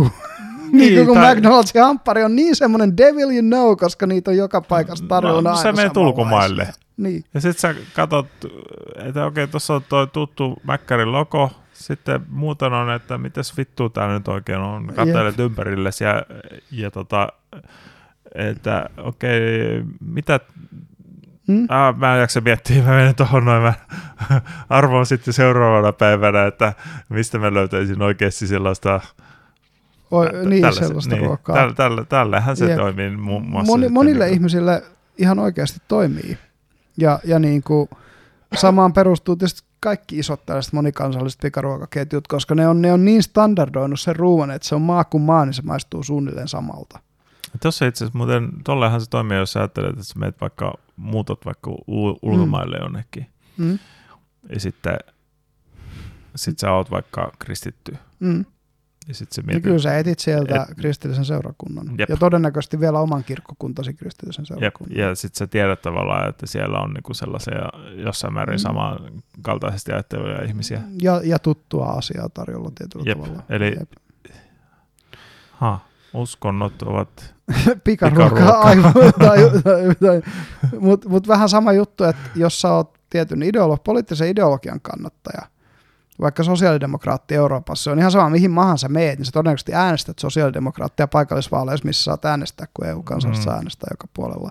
Tai Labouria ö, Britanniassa tai jotain. Et, et, et, tai jos sä oot konservatiivinen, sä todennäköisesti äänestät niitä, sitä paikallista kokoomusta tai maltillista muuta konservatiivipuoluetta, joka siellä on. Et, et niinku, ja sen takia nämä, kun nämä on muuttunut, nämä poliittiset, uskonnolliset ja sitten myös niinku kaupalliset brändit, jos niitä kaikkia voi brändeiksi kutsua, niin ylikansallisiksi, niin niissä on kyllä jotain ihan oikeasti yhteistä, ja ne kaikki luo samanlaista psykologi, tai niin, siis pohjapsykologiassa, jolla sä valitset, se on, on jotain yhteistä myös. Mä kävin miettimään tota analogiaa ton u- niin kuin pikaruoan ja uskontojen välillä enemmän. Niin tota, jos ajattelee vähän niin kuin tähän tyyliin, että, että jos sä joka päivä käyt mäkkärissä, Mm, niin se on tavallaan tosi yksipuolista ruokaa. mm, Tai no, On, on. tietyssä mielessä joo, se juu. onhan siinä niin kuin vähän On, salaattia. ja niin, ja siis on et siinä se erilaisia mahdollisia annoksia, mutta on se silti tosi yksipuolista ruokaa. Niin, niin että tavallaan, että jos sitä ajattelee niin kuin seurakuntia ja uskontoja, Mm. niin että onko se just sellainen, niin kuin, Kirjo on isompi. Sieltä löytyy fiksuja ja, ja vähän, tai niinku sun ajattelu haastaviakin, haastaviakin kristillisiä suuntauksia on. ei, ei mutta kun mä nyt puhun, että jos sä just, Mutta jos otetaan vaikka, vaikka niinku suuret kirkot, ei, Joku ei, vaikka ei, mutta yleensäkin, että kun sä, jos sä vaan oot, oot, Mm. menet sinne aina siihen samaan, vaikka siihen luterilaiseen. samaan niin, uskontoon, Jep. etkä vaikka mi- mikä on puolikuu tai mikä on tota, Daavidin tähti. Mm. niin, tai whatever, Jep. Niin että onko se niinku just tavallaan, että jos ajatellaan tavallaan kenties näitä uskontoja niin kuin henkisenä ruokana mm. tai henkisenä pikaruokana, niin, niin Musta se, jos se on jännää, mutta et, että jos, se, että jos me sä... sitä henkisenä ruokana, niin kyllä niin kuin tietyt, tietyt uskon muodot on niitä terveellisiä salaatteja, ja tietyt uskon muodot ihan oikeasti on niitä McDonald'sin hamppareita, Joo. ja se koko kirjo löytyy myös tavalla sieltä uskonnoista. Joo, no McDonald'sin hamppareet varmaan menee just sinne TV-evankelista, niin, Mega Church, Jep, koska se on myös semmoista, niin kuin, siinä on tiettyä pikaruoka-uskonnollisuutta, koska se on niin semmoista. Mutta että olisiko se putkea. sitten oikeasti niin kuin se, se, että tavallaan niin kuin, välissä käyt synagogassa, välissä käyt kirkossa, mm. välissä käyt, tota, mikä tämä on, moskeijassa. Että Välillä käyt niinku buddhalaisessa se, padokassa ja niin, muuta. Että, mm. että tämä olisi niinku se, miten se, se sun äh, ruoka... Ka- kaikki ruokasuuden pyra- niin, kohdalla. Niin, että, mm. niin, että, se on, niin, että se tavallaan kaikki ruokainen. Mm. Että samalla mm. tavalla kuin niin kuin ruoan su- oikean ruoan suhteen, niin myös niin kaikki ruokainen, niin sitten... Ja sitten kun sä paastoot, niin, niin sit sä teistä hetken aikaa vai? onko se niin kuin se, vai, vai tai se, agnostismi ehkä. Tai vai onko se vaan sitten niin, että aina kun sä et ole siellä kirkossa tai synagogassa tai... Sitten sä oot paastolla. niin sä oot paastolla. No, mutta niinhän se, käytän, niin, niin, se, siis, niin se käytännössä toi, toisaalta menee. Toi on liian yksinkertainen analogia, mutta, ei, mutta siinä on myös totuuspohjaa. Joo, mutta että toisaalta jos sä ajattelet siis just sitä, sä käyt... Mutta tota, mut mieti sitä myös ideologioiden kannalta. Joo, mutta mut, mm. mut, anna mä tätä ja. vielä loppuun tässä näin, että ajattelet, että sä käyt kirkossa, mm. niin et sä varmaan hirveän paljon sen, kun sä tuut sieltä vaikka kirkosta pois, mm. niin se, sen jälkeen sä kyllä pistät sen niin kuin tavallaan syrjään sen mm. hyvin pitkälti sen, sen tavallaan, ehkä sä tavallaan et napostele koko päivää sitten, kun sä oot käynyt Jumalan palveluksessa. Riippuu ihmisestä. Et toiset on, siis on sellaisia ihmisiä ihan oikeasti kristittyjä, joilla ei ole mitään muuta kuin niitä oman kirkon ja oman seurakunnan ystäviä. Mm. Ja sitten koko niinku niiden elämä pyörii vaan sen ympärillä. Ja on myös joitain ihmisiä, joilla elämä pyörii vaan ruoan ympärillä. On toki. Ja ne toki. on sitten näitä monisatakilosia. joo, joo. mutta sitä mä vaan meinaan, että sit, et, et kaikki ei laita sitä syrjää. Ja sitten mä näkisin, että niinku, kyllä se kuitenkin oot tietyllä tavalla se, mitä sä, sit se, se, ähm, se näkyy, ähm, koska sun alitajunta on tietyllä tavalla joka, joka on se siitä sun toiminnasta vastuussa, niin se on virittynyt tietynlaiseen toimintaan, niin, niin kuin esimerkiksi just mä sanoisin, että hyvin monet kristityt ihmiset, jotka käy just jossain luterilaiskirjoissa, ne on semmoisia ylikilttejä, ylikilttejä, vähän sellaisia pushovereita hyvin usein, koska mm. niillä on se sellainen käännä toinen poski. Ne, ne tietyt jutut, mitä siellä kirkossa puhutaan, kuitenkin vaikuttaa siihen, miltä, miten ne käyttäytyy ja Joo. muuta. Et, et, et se, tai, se, tai se, ei, niistä ei kokonaan laita syrjään. Tai se on ainakin niiden tämä mm. osa niiden fasadia. Niin, ja se on se, tai se on niiden osa, mä sanoisin, se on osa niiden persoonaa, niin kuin Jung sanoisi. Se on se sosiaalinen osa, osa, millä sä toimit maailmassa, se persoona ja ne on siihen integroinut niitä kristillisiä juttuja. Niillä voi olla varjopuoli, jos voi olla jotain hyvinkin synkeitä Eli asioita. Eli ne, ne, se niin, kuin, niin sanotusti ne, suljettujen ovien niin, takana. Mitä sä kiellät? Itse, mitä sä kiellät myös itseltäsi? Ei, ei mutta että sitten esimerkiksi niin kuin on, tämähän on tosi yleistä, mm. tai en tiedä nyt kuinka yleistä, mutta että niin kuin, on niin kuin oikein vanhurskasta esittää jossain mm. kirkossa, mutta sitten samalla pieksee vaimoa lapsia joo, ja joo, joo käy huorissa ja whatever. Joo, näin. Niin kuin. Näitä on. Uh, Genesiksen biisi Jesus He Knows Me mm. tulee mieleen. Mutta siis just jos tämä vedetään sama, mun pakko sanoa niin kuin ideologiaankin tämä sama juttu, niin jos sä mietit niin kuin, uh, mitä tahansa poliittista ideologiaa, niin sieltä löytyy ne niin kuin akateemiset älyköt, jotka ei ota sitä niin kuin purematta nielestä hommaa ja jotka käyttää niitä, jotka kyllä on siinä ideologiassa, ne käyttää niitä ideologioita tavallaan jopa niin kuin älyllisen työnsä työkaluna näin. Mutta sitten on niitä ihmisiä, jotka ei pysty edes kyseenalaistamaan sitä, että ne tietyt, ähm, miten ne sanoisi, tietyt perusaksioomat, mitkä sillä ideologialla on, niin että ne voisi olla väärässä. No tai yleensäkin siis se, että, että sama homma kuin uskonnossakin, mm.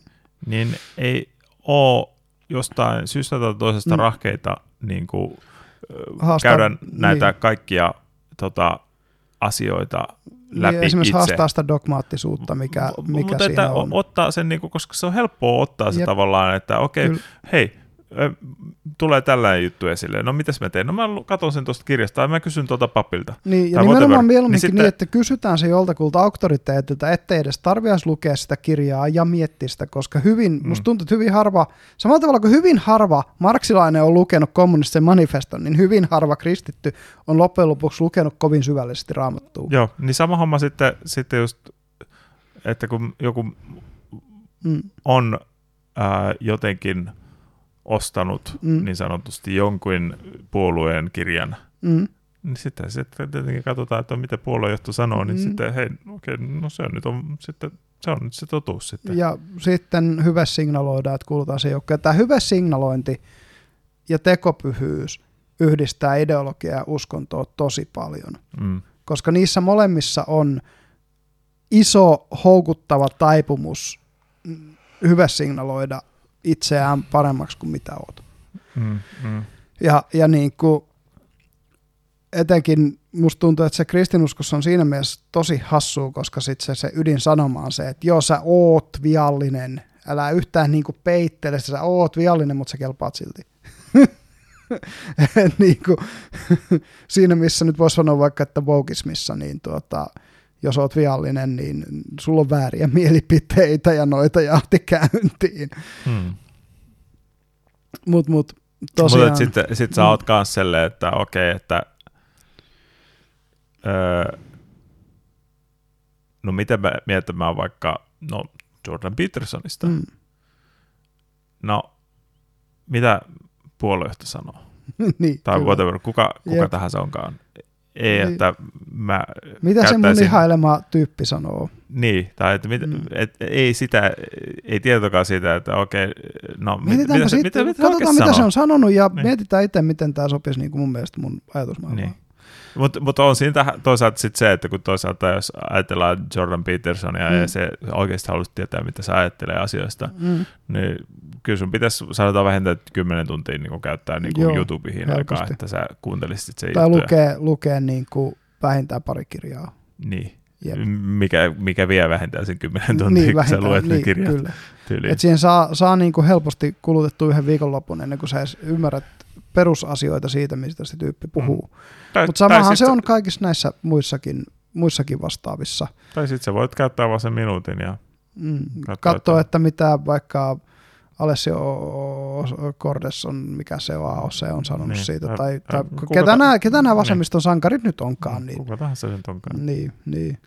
Se on jännä muuten, että itse asiassa nyt en mä en nykyisin edes hirveästi tiedä siitä, ketkä on vuokkipuolella niitä tyyppejä, joita siellä kuunnellaan kuunnellaan tota.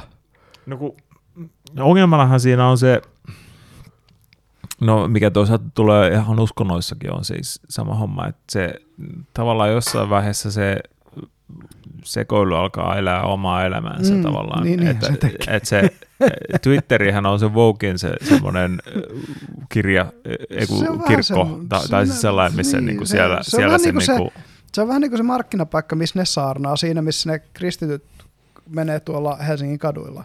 Niin. Niin Vogit saarnaa Twitterissä ja, ja toinen on se, onko se Tumblr vai mikä? Joo, mutta se vissi on tota, tai siinä E, sehän siitä puuttuu. Tumblr. Tumblr. Tumblr. Mutta se vissi on, ei se nyt ihan kokonaan kuollut, mutta se on vissi aika... Ei, kun se on nimenomaan se, että kun siellä on ääri, tyypit. Ah niin, ne on ne, jäänyt Se jäljelle. ideologinen äh, kaikukammi, sen takiahan tästäkin on muuten erittäin hyvä Fortune Tumblr Wars mm. video mm. internethistorialta, mä laitanpa senkin tähän ihmisille katsottavaksi. Joo. Se on hauska, hauska tuota, tuota, niin, niin homma. Mutta joo, siis se, että sinne on jäänyt se ideologinen tavallaan kaikukammio jäljelle.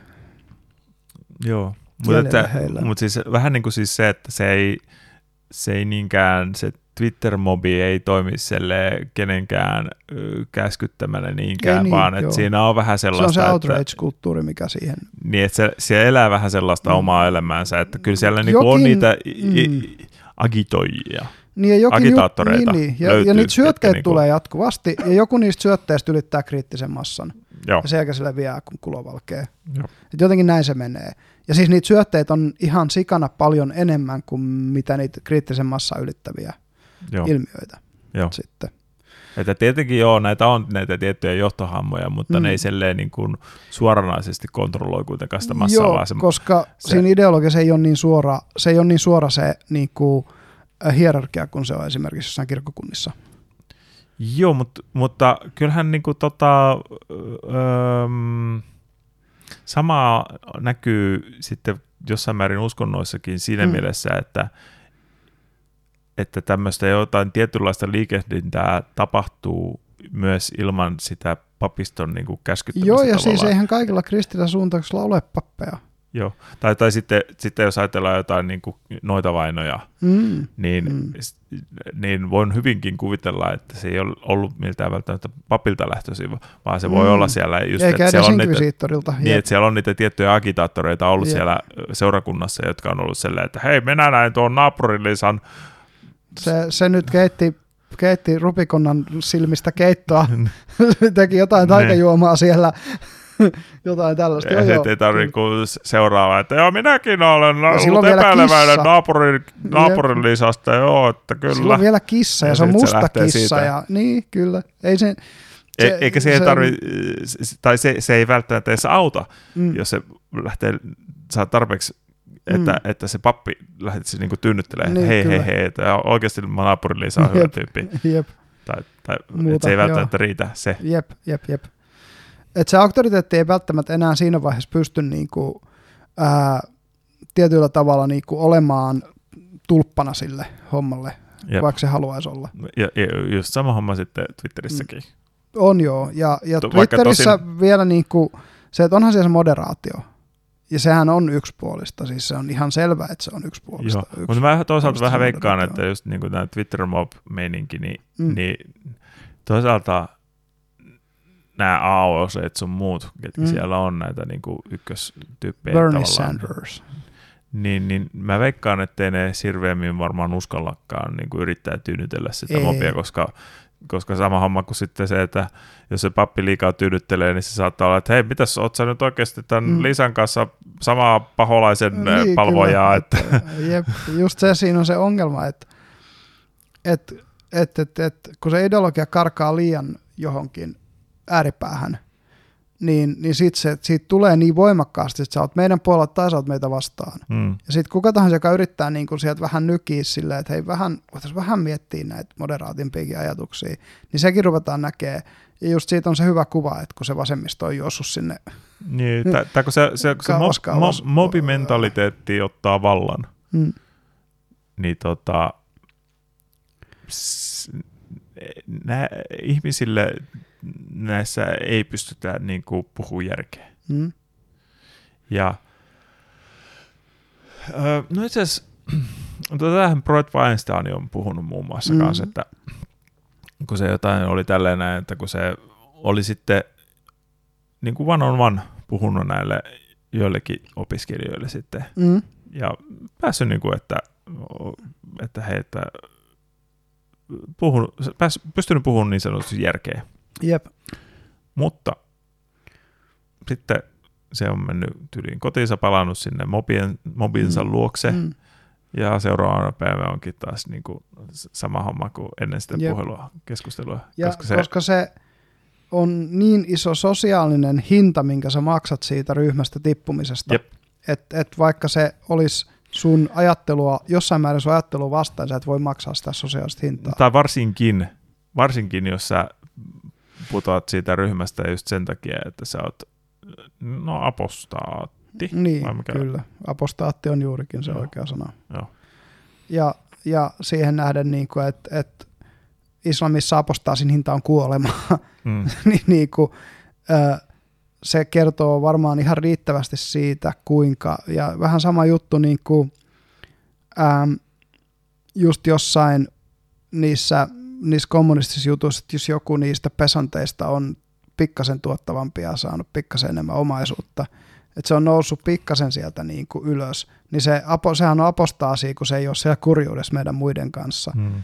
niin sekin hinta on ollut kuolema. Ja ne ilmiöt on kyllä hyvin samanlaisia, tai just niin kuin puhuttiin viimeksikin siitä, että Neuvostoliitossa kun oli se, se että, että, että sitten lopulta se meni siihen, että ne oli bolshevikit, jotka oli se, ei trotskilaiset tai muut, vaan bolshevikit. Ja sitten sen jälkeen se apostaasin hinta siitä, että sä oot, joo sä oot vasemmistolainen, mutta jos sä ootkin sosiaalidemokraatti tai trotskilainen, etkä bolshevikki, niin sä oot aposta- silti, silti se on apostaasia sitä niin kuin sun, sun äm, tästä niin kuin kommunistista vallankumousta kohtaan. Mm. Vähän sama kuin Kiinassa, jos et olisi ollut maolainen. Niin. Ja näinhän se vissiin oli varmaan joskus Inquisitionkin aikaan. Voin tota, kuvitella, tota, tai, joo. Tai että jossain vaiheessa niin kuin tyyliin luterilaisuuden alkuaikoina mm. tai, tai tällaista. Siihen näin. liittyy, totta tai, kai tai, niin kuin, näihin liittyy sit niin kuin... paljon myös mielivaltaa. Siis sitä, että niin kuin, äh, kun kukaan ei valvo sua, eikä pysty valvoa sua, ja sulla on täys valta niihin sun subjekteihin, niin siitä syntyy diktatuuria, oli se konteksti käytännössä melkein mikä tahansa. Joo, tai kun ajatellaan niin kuin tätä, näitä, niin kuin, miten Jenkkilään hän lähti tavallaan niin, kuin, niin sanotusti, miten niitä voisi sanoa, näitä pilgrimeiksi hän ne puhuu niin kuin englanniksi, Joo, mutta että vähän niin kuin semmoisia uskon pakolaisia tavallaan. Joo, kun Church of England jahtasi näitä näitä metodistisia ja menoniittisia ja muita suuntauksia, mm. jotka oli niin kuin, ne oli siitä Church of Englandista kyllä niin kuin tietyllä tavalla erkaantuneet. Jotkut puhuu niin kuin jälkiprotestanteista tai jatkoprotestanteista. Että mm. ne on niin kuin protestanttisia suuntauksia, jotka on vienyt vaan sen ajattelun vielä pidemmälle. Mutta että taas siinä kontekstissa apostaatteja. Mm, kyllä. Ja sen takia niitä on pitänyt vainoa. Vainota ja nämä on sitten jep. lähtenyt karkuun. Ja Englannissahan se oli poliittistakin vainoa jossain määrin. Ja Joo. Ihan valtionkin taholta, koska Church of England ja Englannin valtio on niin jotenkin kiinteästi kiinni toisissaan. No jos kuningatar on periaatteessa niin kuin molempien, tai nykyisin kuningas siis, niin pitkään oli kuningatar Elisabeth, että mm. vittu kun ei, ei tajua sitä, että hei, sehän on kuollut ja nyt siellä on joku kuningas pyörimässä. Mutta joo, anyway, niin, niin, niin monarkki on kuitenkin se sekä kirkon että valtion periaatteessa ylin tyyppi. Et se on siinä määrin yhteen kasvanut järjestelmä. Ja se on jännää sitten, että et koska se kruunu on Skotlannin ja Englannin yhteinen, onko se vielä Walesinkin, mm, ainakin, mutta ainakin Skotlannin ja Englannin, niin, niin sitten taas Skotlannin metodistikirkko ei ole samanlaisessa asemassa, ja sen uskonnonjohtaja ei ole, ei ole kyllä niin kuin Iso-Britannian kuningas tai, tai kuningatar. Mm. Mm. Et noikin, noitakin, mutta se on selkeä kulttuurinen ero näiden kahden paikan välillä. Okei, toi, toi meni, menee tämmöiseksi pikkuknoppailuksi myönnettävä, mutta metodistit oli yksi niistä kirkkokunnista, jotka syntyi synty siitä niin kuin, äh, anglikaanisesta kirkosta myöhemmin, mm. tai erkani siitä, siitä ja tota, ne, ne asettu sinne Skotlantiin sitten mutta joo, nämä, nämä on tietyllä tavalla siis ilmiönä jänni ja siis sama just toi pirstaloituminen, mikä tapahtuu niin kuin sekä ideologioissa että, että uskonnoissa. Että et siellä niin kuin just tulee tämä, että et ootko sä nyt sitten marksalais-leniläinen vai onko sä marksalais-trotskilainen esimerkiksi niin kuin oli se aikanaan. Että et sitten sinne rupeaa tulee näitä niin kuin ideologisia jako, jakolinjoja pirstaloitumisia ja muita, ja, ja sen, sehän syö nämä niin kuin lopulta. Mm, tietyllä tavalla. Joo, ja taas samasta syystä niin kuin näitä kristinuskon suuntauksia on se, mitä 30 000. 37 000, joo. Koska siitä kaksi ihmistä on siinä vitun kylässä ollut eri mieltä, ja puolet kyläläiset on toisen puolella, puolet on toisen mm. puolella, niin nyt meillä on sitten niin kuin amikseja ja mennoniittoja niin, täällä. Niin, tai, tai, tai sitten on, että on First Baptist Church, yep. the Second Baptist Church. kyllä, kyllä. Saman kylän. Joo. Ja sitten... Jep, ja parhaimmillaan ne tosiaan kuuluu vielä tietyllä tavalla samaan synodiin, mutta ei, ei kuitenkaan sit pysty keskustelemaan keskenään. Joo. Joo, toi, toi, on, toi omalla tavallaan niinku, ja just, just tämä niinku, tästä on Ryhmä ja Romppanen kirjoissa näistä Armas Jipullan, niin oli just se, että, se, että tota, jollain kommunistilla oli koira ja sitten se koiran nimi oli yhdellä viikolla Staali ja seuraavalla viikolla, kun rupesikin ihailemaan Titoa, niin sen koiran nimeksi tuli Tito. Et, ja sitten sit, kun, sit, kun joku kutsui sitä koiraa ja se, se ei ymmärrä sitä nimeä, sitten sit joku toinen kutsui sitä sillä vanhalla nimellä, niin sitten se oli sillä, ei sen nimi ole se, kun se on tää, ja sitten oli sillä, kun ei sun koira pysy sun poliittisen mielialan perässä.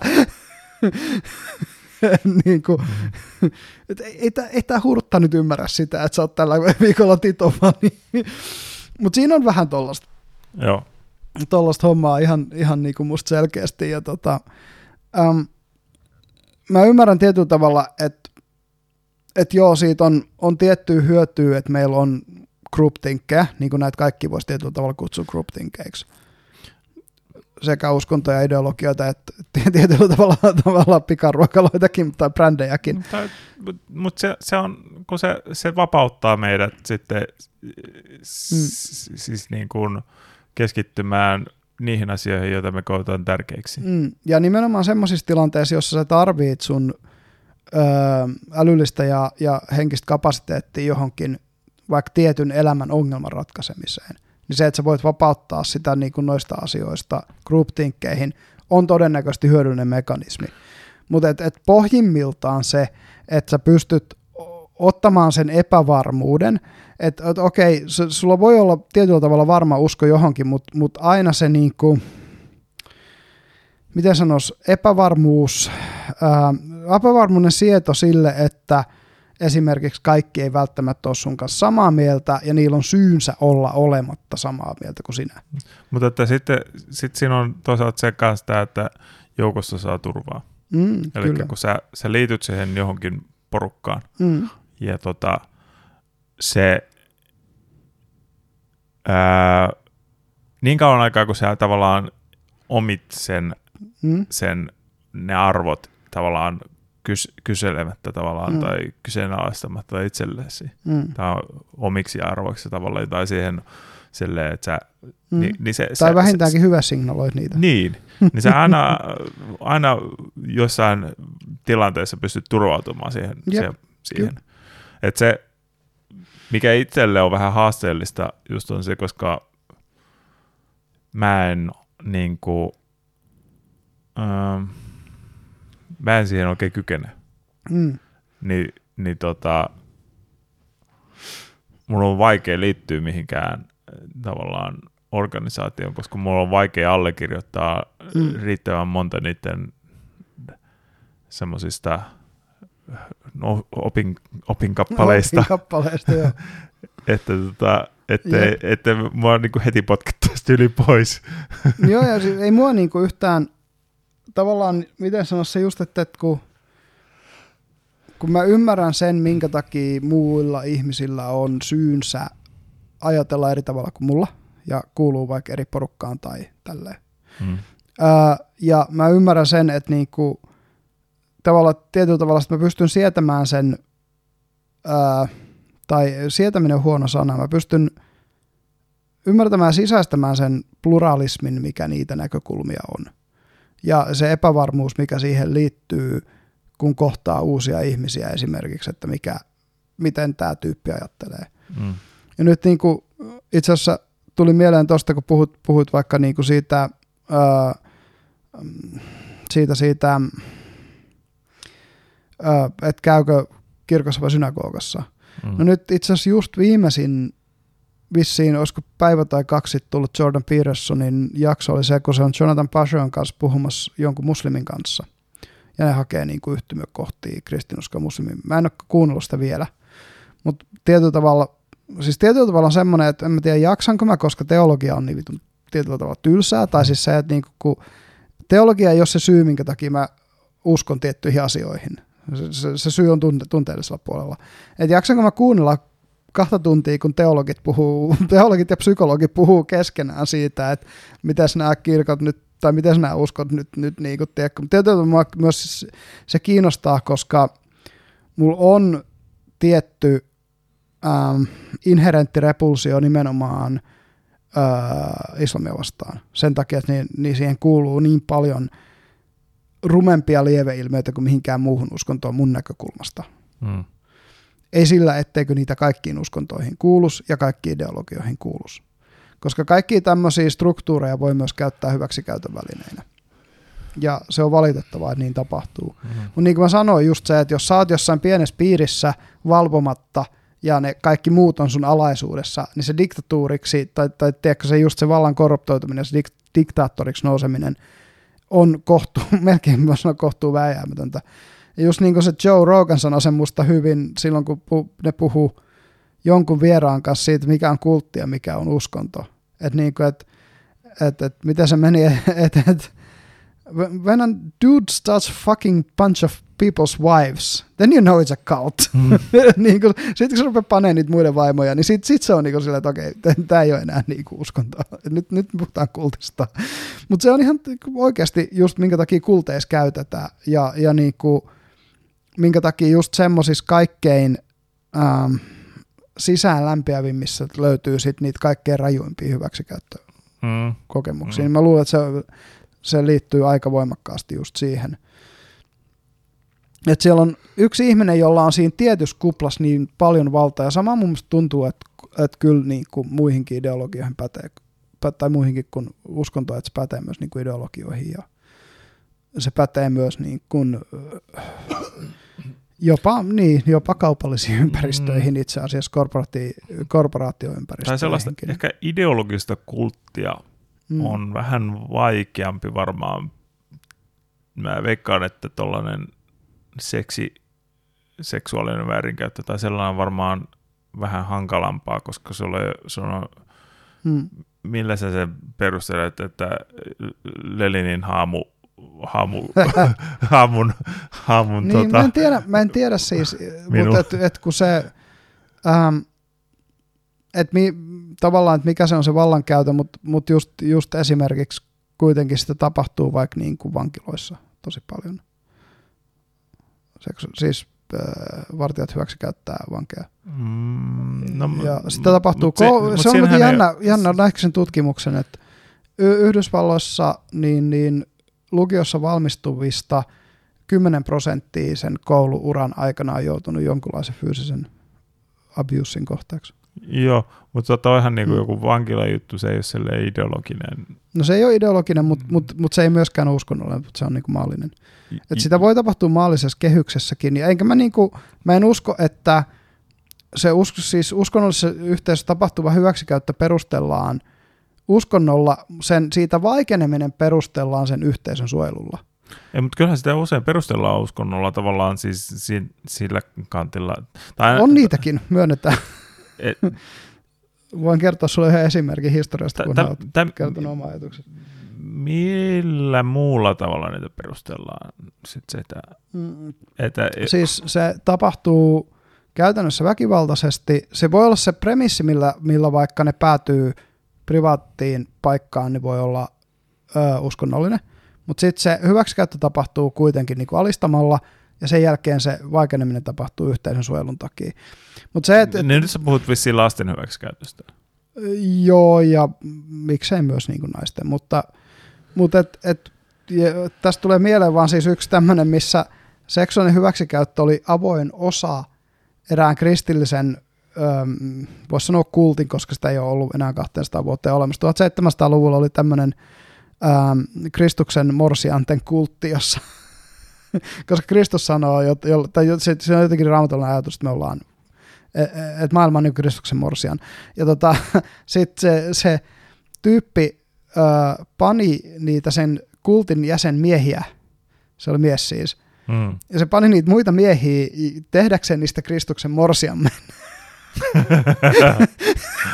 niin, kun, kun puhutaan niistä a, a, a, tavoista, millä sä voit vääristää vääristää näitä uskonnollisia juttuja, vääntää ne mitä kummallisimpia muotoja. Tämmöinen on löytynyt Saksasta 1700-1800-luvulla. Joo, mutta vähän niin kuin vastaavaa sit, sit se on se vaimojenkin paneminen tietyllä tavalla. Ja se, sehän mm. voi tapahtua tavallaan avoimesti. Mutta et, jos Mutta mietit, että... kun siitä tapahtuu vaikka joogakouluissa, jotka kulttiutuu myös. Joo, joo, joo. Vaikka niissä ei ole silleen eksplisiittistä uskonnollista, samanlaista uskonnollista vir, viritystä kuin jossain, vaikka vaik just äh, mormoneissa tai, tai sanotaan, ei ehkä voisi sanoa valtavirtamormoneissa, mutta niissä mormonismin tietyissä äärimuodoissa tai kristinuskon tietyissä äärimuodoissa, niin ei joka koulussa ole samanlaista semmoista virittäytyneisyyttä, mutta sitten se kulttiutuu, niin silti se mm, tyyppi päätyy panemaan niitä. Okei, okay, siinä on vallankäytössä tuossa ensinnäkin mm, kyse.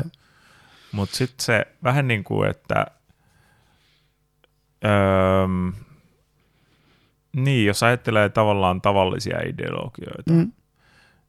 niin se on puhtaammin vallankäytöstä mm, mm. Tai, tai sellaista sitä, sanotaan sitä hierarkista, mm, hierarkiasta mm. tulevaa. Että se, jos sä oot sen, mm. sen organisaation pomo, mm. niin sulla on tavallaan eniten valtaa siinä organisaatiossa, mm. ja sitten kautta sä pystyt niin kun niitä mm. alemman hierarkian mm. niin kun, no, käytännössä naisia niin. vokottelemaan Jep. helposti ja sitten panemaan niitä niin kun mm, milimäärin. Mutta sitten jos sä tavallaan tuollaisessa uskonnollisessa kultissa, niin okei, se, se hierarkia on tietenkin hyvin iso tekijä siinä. Mm. Mutta sitä myös sen lisäksi pystyy, tai no, tai se ehkä menee sit toisaalta siihen, että sä vahvistat sitä sun mm. asemaa siinä hierarkiassa sillä perusteella, että sä oot jotenkin niin kuin Jumalan valittu tai Mutta toisaalta niin kuin, kyllähän ne ideologian sankaritkin on, niin kuin, siis vaikka joku Mao ja Stalin ja tällaista, ne on niin kuin, samanlainen sankarikulttihan se on kuin kuitenkin tietyllä tavalla henkilö, henkilöitynyt kultti. Joo, mutta että, okei, okay, joo, se on ne taas... ei ole pyhimyksiä, mutta ne on kuitenkin kommunismin sankareita ja sen takia, tai, tai oli ne sitten jotain niin kuin komissaareja tai mitä tahansa, vaikka ne on vähän pienempiäkin sankareita. Niitä on joo, hen, henkilökulttia, mm. mutta se, se henkilökultin tavallaan, se on maallinen. Mm. Se vähän niin kuin perustelu sille. On että joo. tällainen uskonnollinen... Tai siis maallinen maallinen, mutta se on ideologinen. Mutta uskonnollinen tavallaan, sehän tietyllä tavalla henkilökultti, kultti, mm, sekin mm. usein nämä kultit on. Ja, ja siis, sitten siellä on sit, siellä on mm. perustelu, sit, sit se uskonnollinen mm. tavallaan. Vähän niin kuin tämä, no muistatko Ior Bokin? Ior... Tämä, joka etti tätä Lemminkäisen hautaa, jonka, tyy, jonka niin jotkut seuraat vieläkin etsii sitä Jotenkin jostain. hämärästi muistan. Siis suomalainen tämmöinen, Joo. Ö, vähän niin kuin ö, pseudokalevalainen mystikko. Niin sehän mm. juotti spermaansa sen seuraajille, kun se oli shamaanin sperma, eli, eli siinä on elinvoima.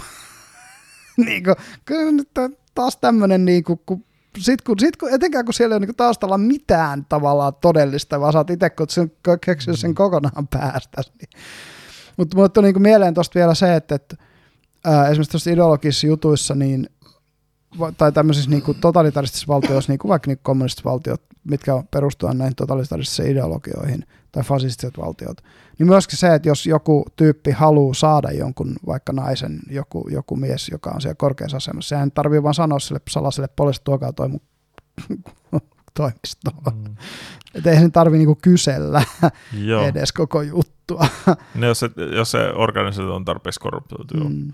Tai korruptoitunut. Mutta tuosta, kun sä sanoit, että, että keksii ihan omasta päästään, Jep. niin kuin se Jorbokki, Jep. Niin kyllä mä sanoisin, että melkein nämä kaikki ideologiat, tai no Hmm. No joillain on sentään niinku kuitenkin silleen vuosituhantiset perinteet siellä taustalla, jotka on okay, ollut, joo. Ja, mutta, ja ne on mut, muovautunut ja niitä on testattu siinä... maailmaa vastaan, että onko ne toimivia karttoja tässä maailmassa toimimiseen uudestaan ja uudestaan ja uudestaan. Mutta vaikka uudestaan. siinä on tuollaista historiaa kenties mm. taustalla, niin se on kuitenkin sitten se, jos se ajatellaan vaikka, että siinä on kulttiutunut mm, sitä, mm. tai se, se on hyvin pitkälti myös silti sitä mm. päästään keksimistä. Että se pohjautuu siihen, mutta se on hyvin valikoivasti pohjautuu tietenkin, mm, että e, saadaan edistettyä niitä omia etuja. Joo, ja totta, tämä raamatusta vaikka ne jakeet, jotka... Ihan niin muutama kun... jäi, jotka, jotka kuvaa sopivasti. Niin kuin tämä yksi nää... tyyppi, joka tekee Kristuksen morsiamia niistä muista miehistä. Niin. Just tämän, tämän tyyppistä, joo, kyllä. Niin. Ja niin kuin mä sanoin, sellaista... kun se on niin monitulkintainen ja monikerroksinen se lähdeaineisto, mistä sä lähdet menemään, niin, niin siitä vääjäämättä syntyy se, siis semmoisia käsityksiä, jotka ei ole terveitä.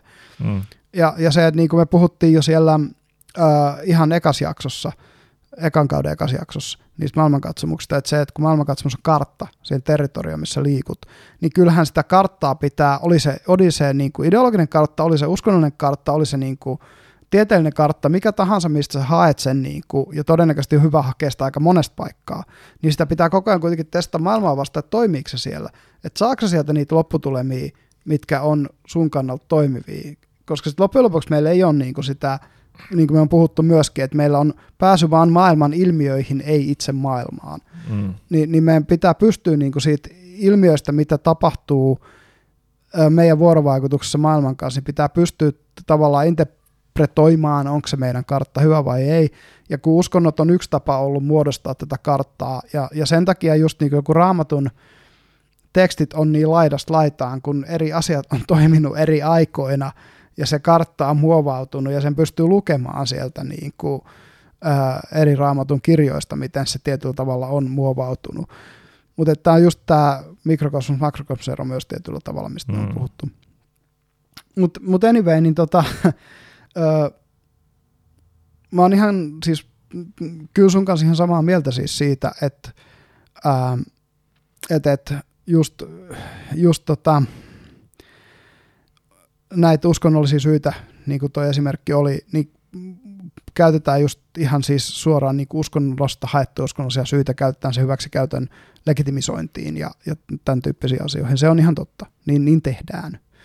Ja, ja siitä on niin paljon esimerkkejä maailmasta, että se olisi niin turha lähteä kieltämään. Mm. Mm. ja että se on ehkä helpompaa ö, siinä kontekstissa ö, kulttiutua, kun ideologisessa kontekstissa ei joutuu siihen tilanteeseen. On niitä ideologioissakin pahimpia mahdollisia pieniä ingruppeja, kaikenlaisia arkistisoluja ja fasistisoluja ja muita, mutta niinku vähemmän kuin siinä. Mm. Ja, ja sitten tota, musta tuntuu, että uskonnois on ollut etenkin historiallisesti se meidän muut jako jyrkempi kuin ideologioissa. Ja etenkin se musta näkyy islamin uskossa todella voimakkaasti, mm. koska siellä on ihan suoraan siellä kirjassa sanotaan, että tota, tai ja juutalaisuudessa, missä on, että te olette valittu kansa ja muut ei ole. Tai niin kuin islamissa sanotaan, että, että islamin uskoiset on hyviä, kristityt juutalaiset on sinne päin ja kaikki muut on joka tapauksessa jo kadotukseen joutuneita, että niille ei niin mitään väliä. Tuossa on se, minkä takia se on ollut varmaan jyrkempi, koska mm. uskonnot perinteisesti ovat hyvin vähän sietäneet sitten niin kuin tavallaan sitä kilpailevaa väärin uskontoa. Niin sanottua väärin tapasta asiaa, niin, joo. kun taas... Ideologia on ollut pakko sietää sitä. Niin, poli, ajattelee politiikkaa, mm. vaikka vasemmisto oikeisto, niin niitä on ollut pakko tavallaan, ne ei ole voitu tehdä mm. niin sitä maan kahtia jakoa. Jep. Tai, tai mikä, mikä, mikä taas on voinut mm, syntyä mm. vaikka sitten. Että jos... Ja sitten kun ei ne ole, ne ei ole niinku ihan niin yhtenäisiä ne poliittiset ideologiat sit loppujen lopuksi. ja niillä ei ole sitä samaa jatkuvuutta ollut perinteisesti. Et siinä mielessä musta tuntuu, että marksilaisuus on harvinainen poliittinen ideologia, kun se on pysynyt elinvoimassa 150 vuotta. Joo, ja, ja sitten ehkä vähän niin kuin poliittisilla suuntauksilla niin on ehkä enemmän semmoista kykyä vuorovaikutukseen.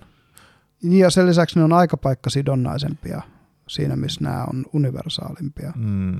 Et siinä on, niinku, on niillä myös eroja, että et eihän, ei ideologiat, sen takia me erotetaan ideologiat uskonnosta, koska ne ei ole sama asia.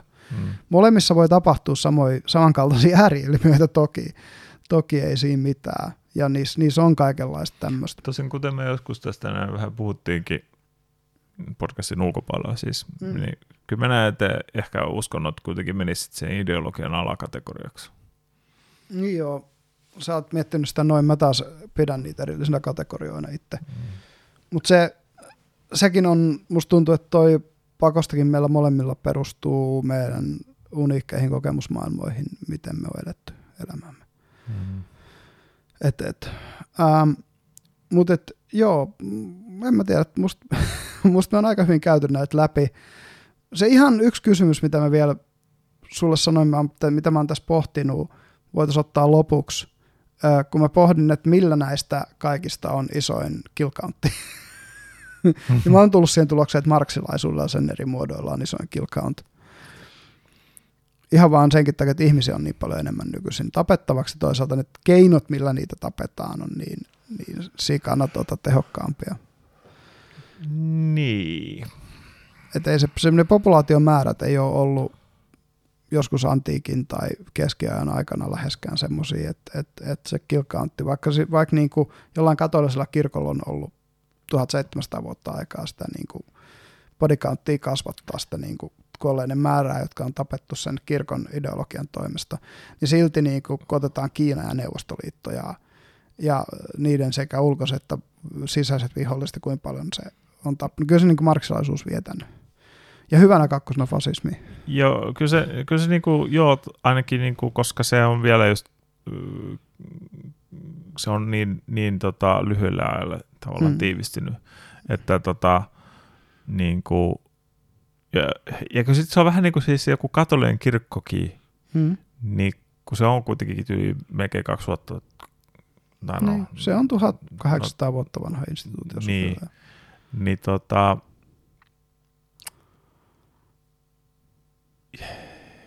No, no, onhan joku marksilaisuuskin elänyt sen, sen historian aikana. On. Mutta että on, on mm. kyllä sit se katolilainen kirkkokin elänyt. Että se, on. se tavallaan, niin kuin, että se inkvisition ajan, ajan katolilainen kirkkohan on eri kuin nykyinen katolilainen, katolilainen kirkko on, toki. monessa toki, mielessä. Toki. Juu. Että no, mutta argumentti voisi tehdä hyvin pitkälti sen, että, mm. että se on raahattu potkeen ja huutaen niin kuin, tota, pois sieltä Inquisition niin kuin, meiningeistä. Osin sisäisestä ja osin ulkoisesta paineesta myös. Niin, että Tietyllä tavalla. hyvin niin kuin, tavallaan voisi sanoa, että tämä maallinen maailma on pakottanut niin kuin, mm. kristilliset kirkot u- uudistumaan ja, ja tota, Toisinaan joo, ja sitten sit pitää my- myös sanoa siis, että niinku kirkon sisäinen ajattelu on kehittynyt tosi paljon, ja sitten pitää muistaa, että se on ollut jännä, kun me puhutaan vaikka just niinku liittäjämaan teoriasta. Se on voinut olla niinku tavallisen uskovaisen, jopa ehkä tavallisen papinkin se tapa, millä ne uskoo. Mutta katolinen kirkko on täysin ja tarkalleen tiennyt maapallon olevan pallo koko sen ajan, minkä se on ollut olemassa – ja, ja, mutta kun se pysyy sen tietyn eliitin omana juttuna. Mm. Koska katolisessa kirkossa on selkeää, että siellä on eliitti, sinne kuuluu näitä tiettyjen munkkijärjestöjen johtajia, sinne kuuluu niitä tiettyjä arkkipiispoja ja kardinaaleja, ja sinne kuuluu paavia ja tällaiset tyypit. Mut et niinku, ja sitten sit siellä on se the rest. ja toisilla on pääsy siihen niinku hirveäseen tietomäärään, minkä se kirkko on kerryttänyt, toisilla ei. Mm. Et, et niin kuin, se on jotenkin yksinkertainen, se on niin kuin huo, jotenkin, tie, tie, tiedätkö, ja, ja kun se on ollut hyödyllistä sillekin porukalle, joka on tiennyt maapallolla pallo, uskotella sille muulle porukalle, että se on littona, mm. koska se on helpompaa. Mm. Mm. Niin, niin, niin sen takia näen, että et, et siihen on... Tai no, no koska, koska se on mm. periaatteessa raamatussa mm niin, niin tota, Niitä raamatus voi hyvin vetää tuon johtopäätöksen. Niin, Jep. niin tota, se, että sitä alkaisi ki, niin kuin mitään puhumaan niin sanotusti raamattua vastaan, niin se, mm. se, se vaan aiheuttaisi hämmennystä tavallaan, niin kuin, että se, se niin kuin,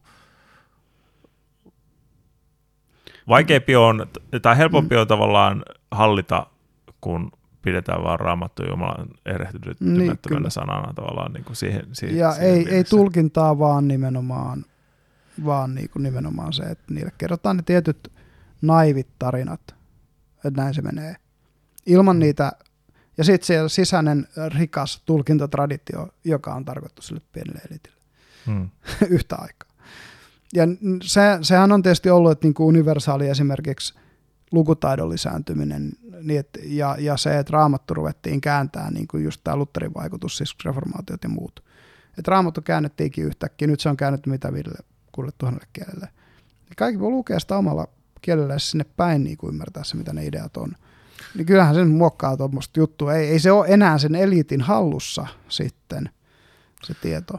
Mä en muista, miten se sen sanoo, mutta Alan Vatsilla on aika, se on sellainen suht huvittava läppä mm.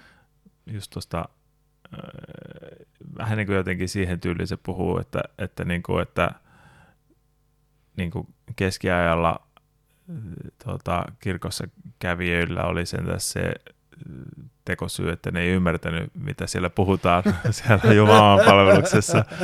Mä en muista, miten se, missä kontekstissa sen puhut, mutta vähän niin kuin tuohon tyyliin se, niin kuin, se on, niin kuin, se on niin kuin sanonut. Joo, ja siis on sanottu, että ei se latinalainen messukaan ollut 100 prosenttia latinalainen, että hyvin monessa paikassa itse asiassa saarnat oli, oli jo, jo niin kuin kohtuu aikaiseen keskiajalla niin tota, kansankielisiä. Mutta kaikki muu liturgia totta kai latinaksi. Joo, mutta ehkä se, e, no, onhan se nyt ollut pakko siis silleen, että se pystyt... Kyllä niinku, kreikaksi. Joo, mutta että sä pystyt mm. ohjaamaan niin kuin tätä mm, porukkaa. näitä lampaita. Jep. Niin. niin tota, että sä voi ohjastaa puhua... niitä latinaksi, koska ei ne ymmärrä sitä niin. Jep. Mm. Mutta hei, tota, onko tämä riittävän paketissa, tämä aihepiiri? Aloitimme, aloitimme aktivismista ja, se nyt ja tota, aktivismi tosiaan jollain tavalla niin kuin tuotiin nämä, oikeastaan sit saatiin tämä kolmaskin ulottuvuus, nämä brändit ja, ja kaupallinen tietyllä tavalla aktivismi siihen, ja neljännet on ollut periaatteessa trollaashomma ja muu. Mm. siitäkin me on puhuttu itse asiassa, musta tuntuu jossain aikaisemmassa podcastissa jotain. Mutta et, et jännää niin kuin miettii, miettiä sitä, ne ihmistä tietyllä tavalla metafysiikasta tulevat liikuttavat voimat on aika samankaltaisia. Mm. Yes. Ja tota, katsotaan, joko onnistutaan seuraavaan jaksoon saamaan meidän vieras. Meillä on pari ihmistä jo tässä ilmoittanut, ilmoittanut että ne olisi valmiita tulemaan meille vieraaksi.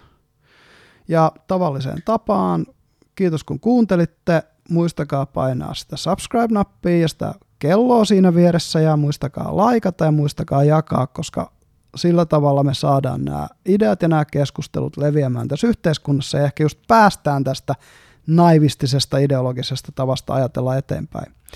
Ja ei muuta kuin mukavaa viikkoa. Jes, me lähdetään tästä auton akun vaihtoon. Kiitti, moi!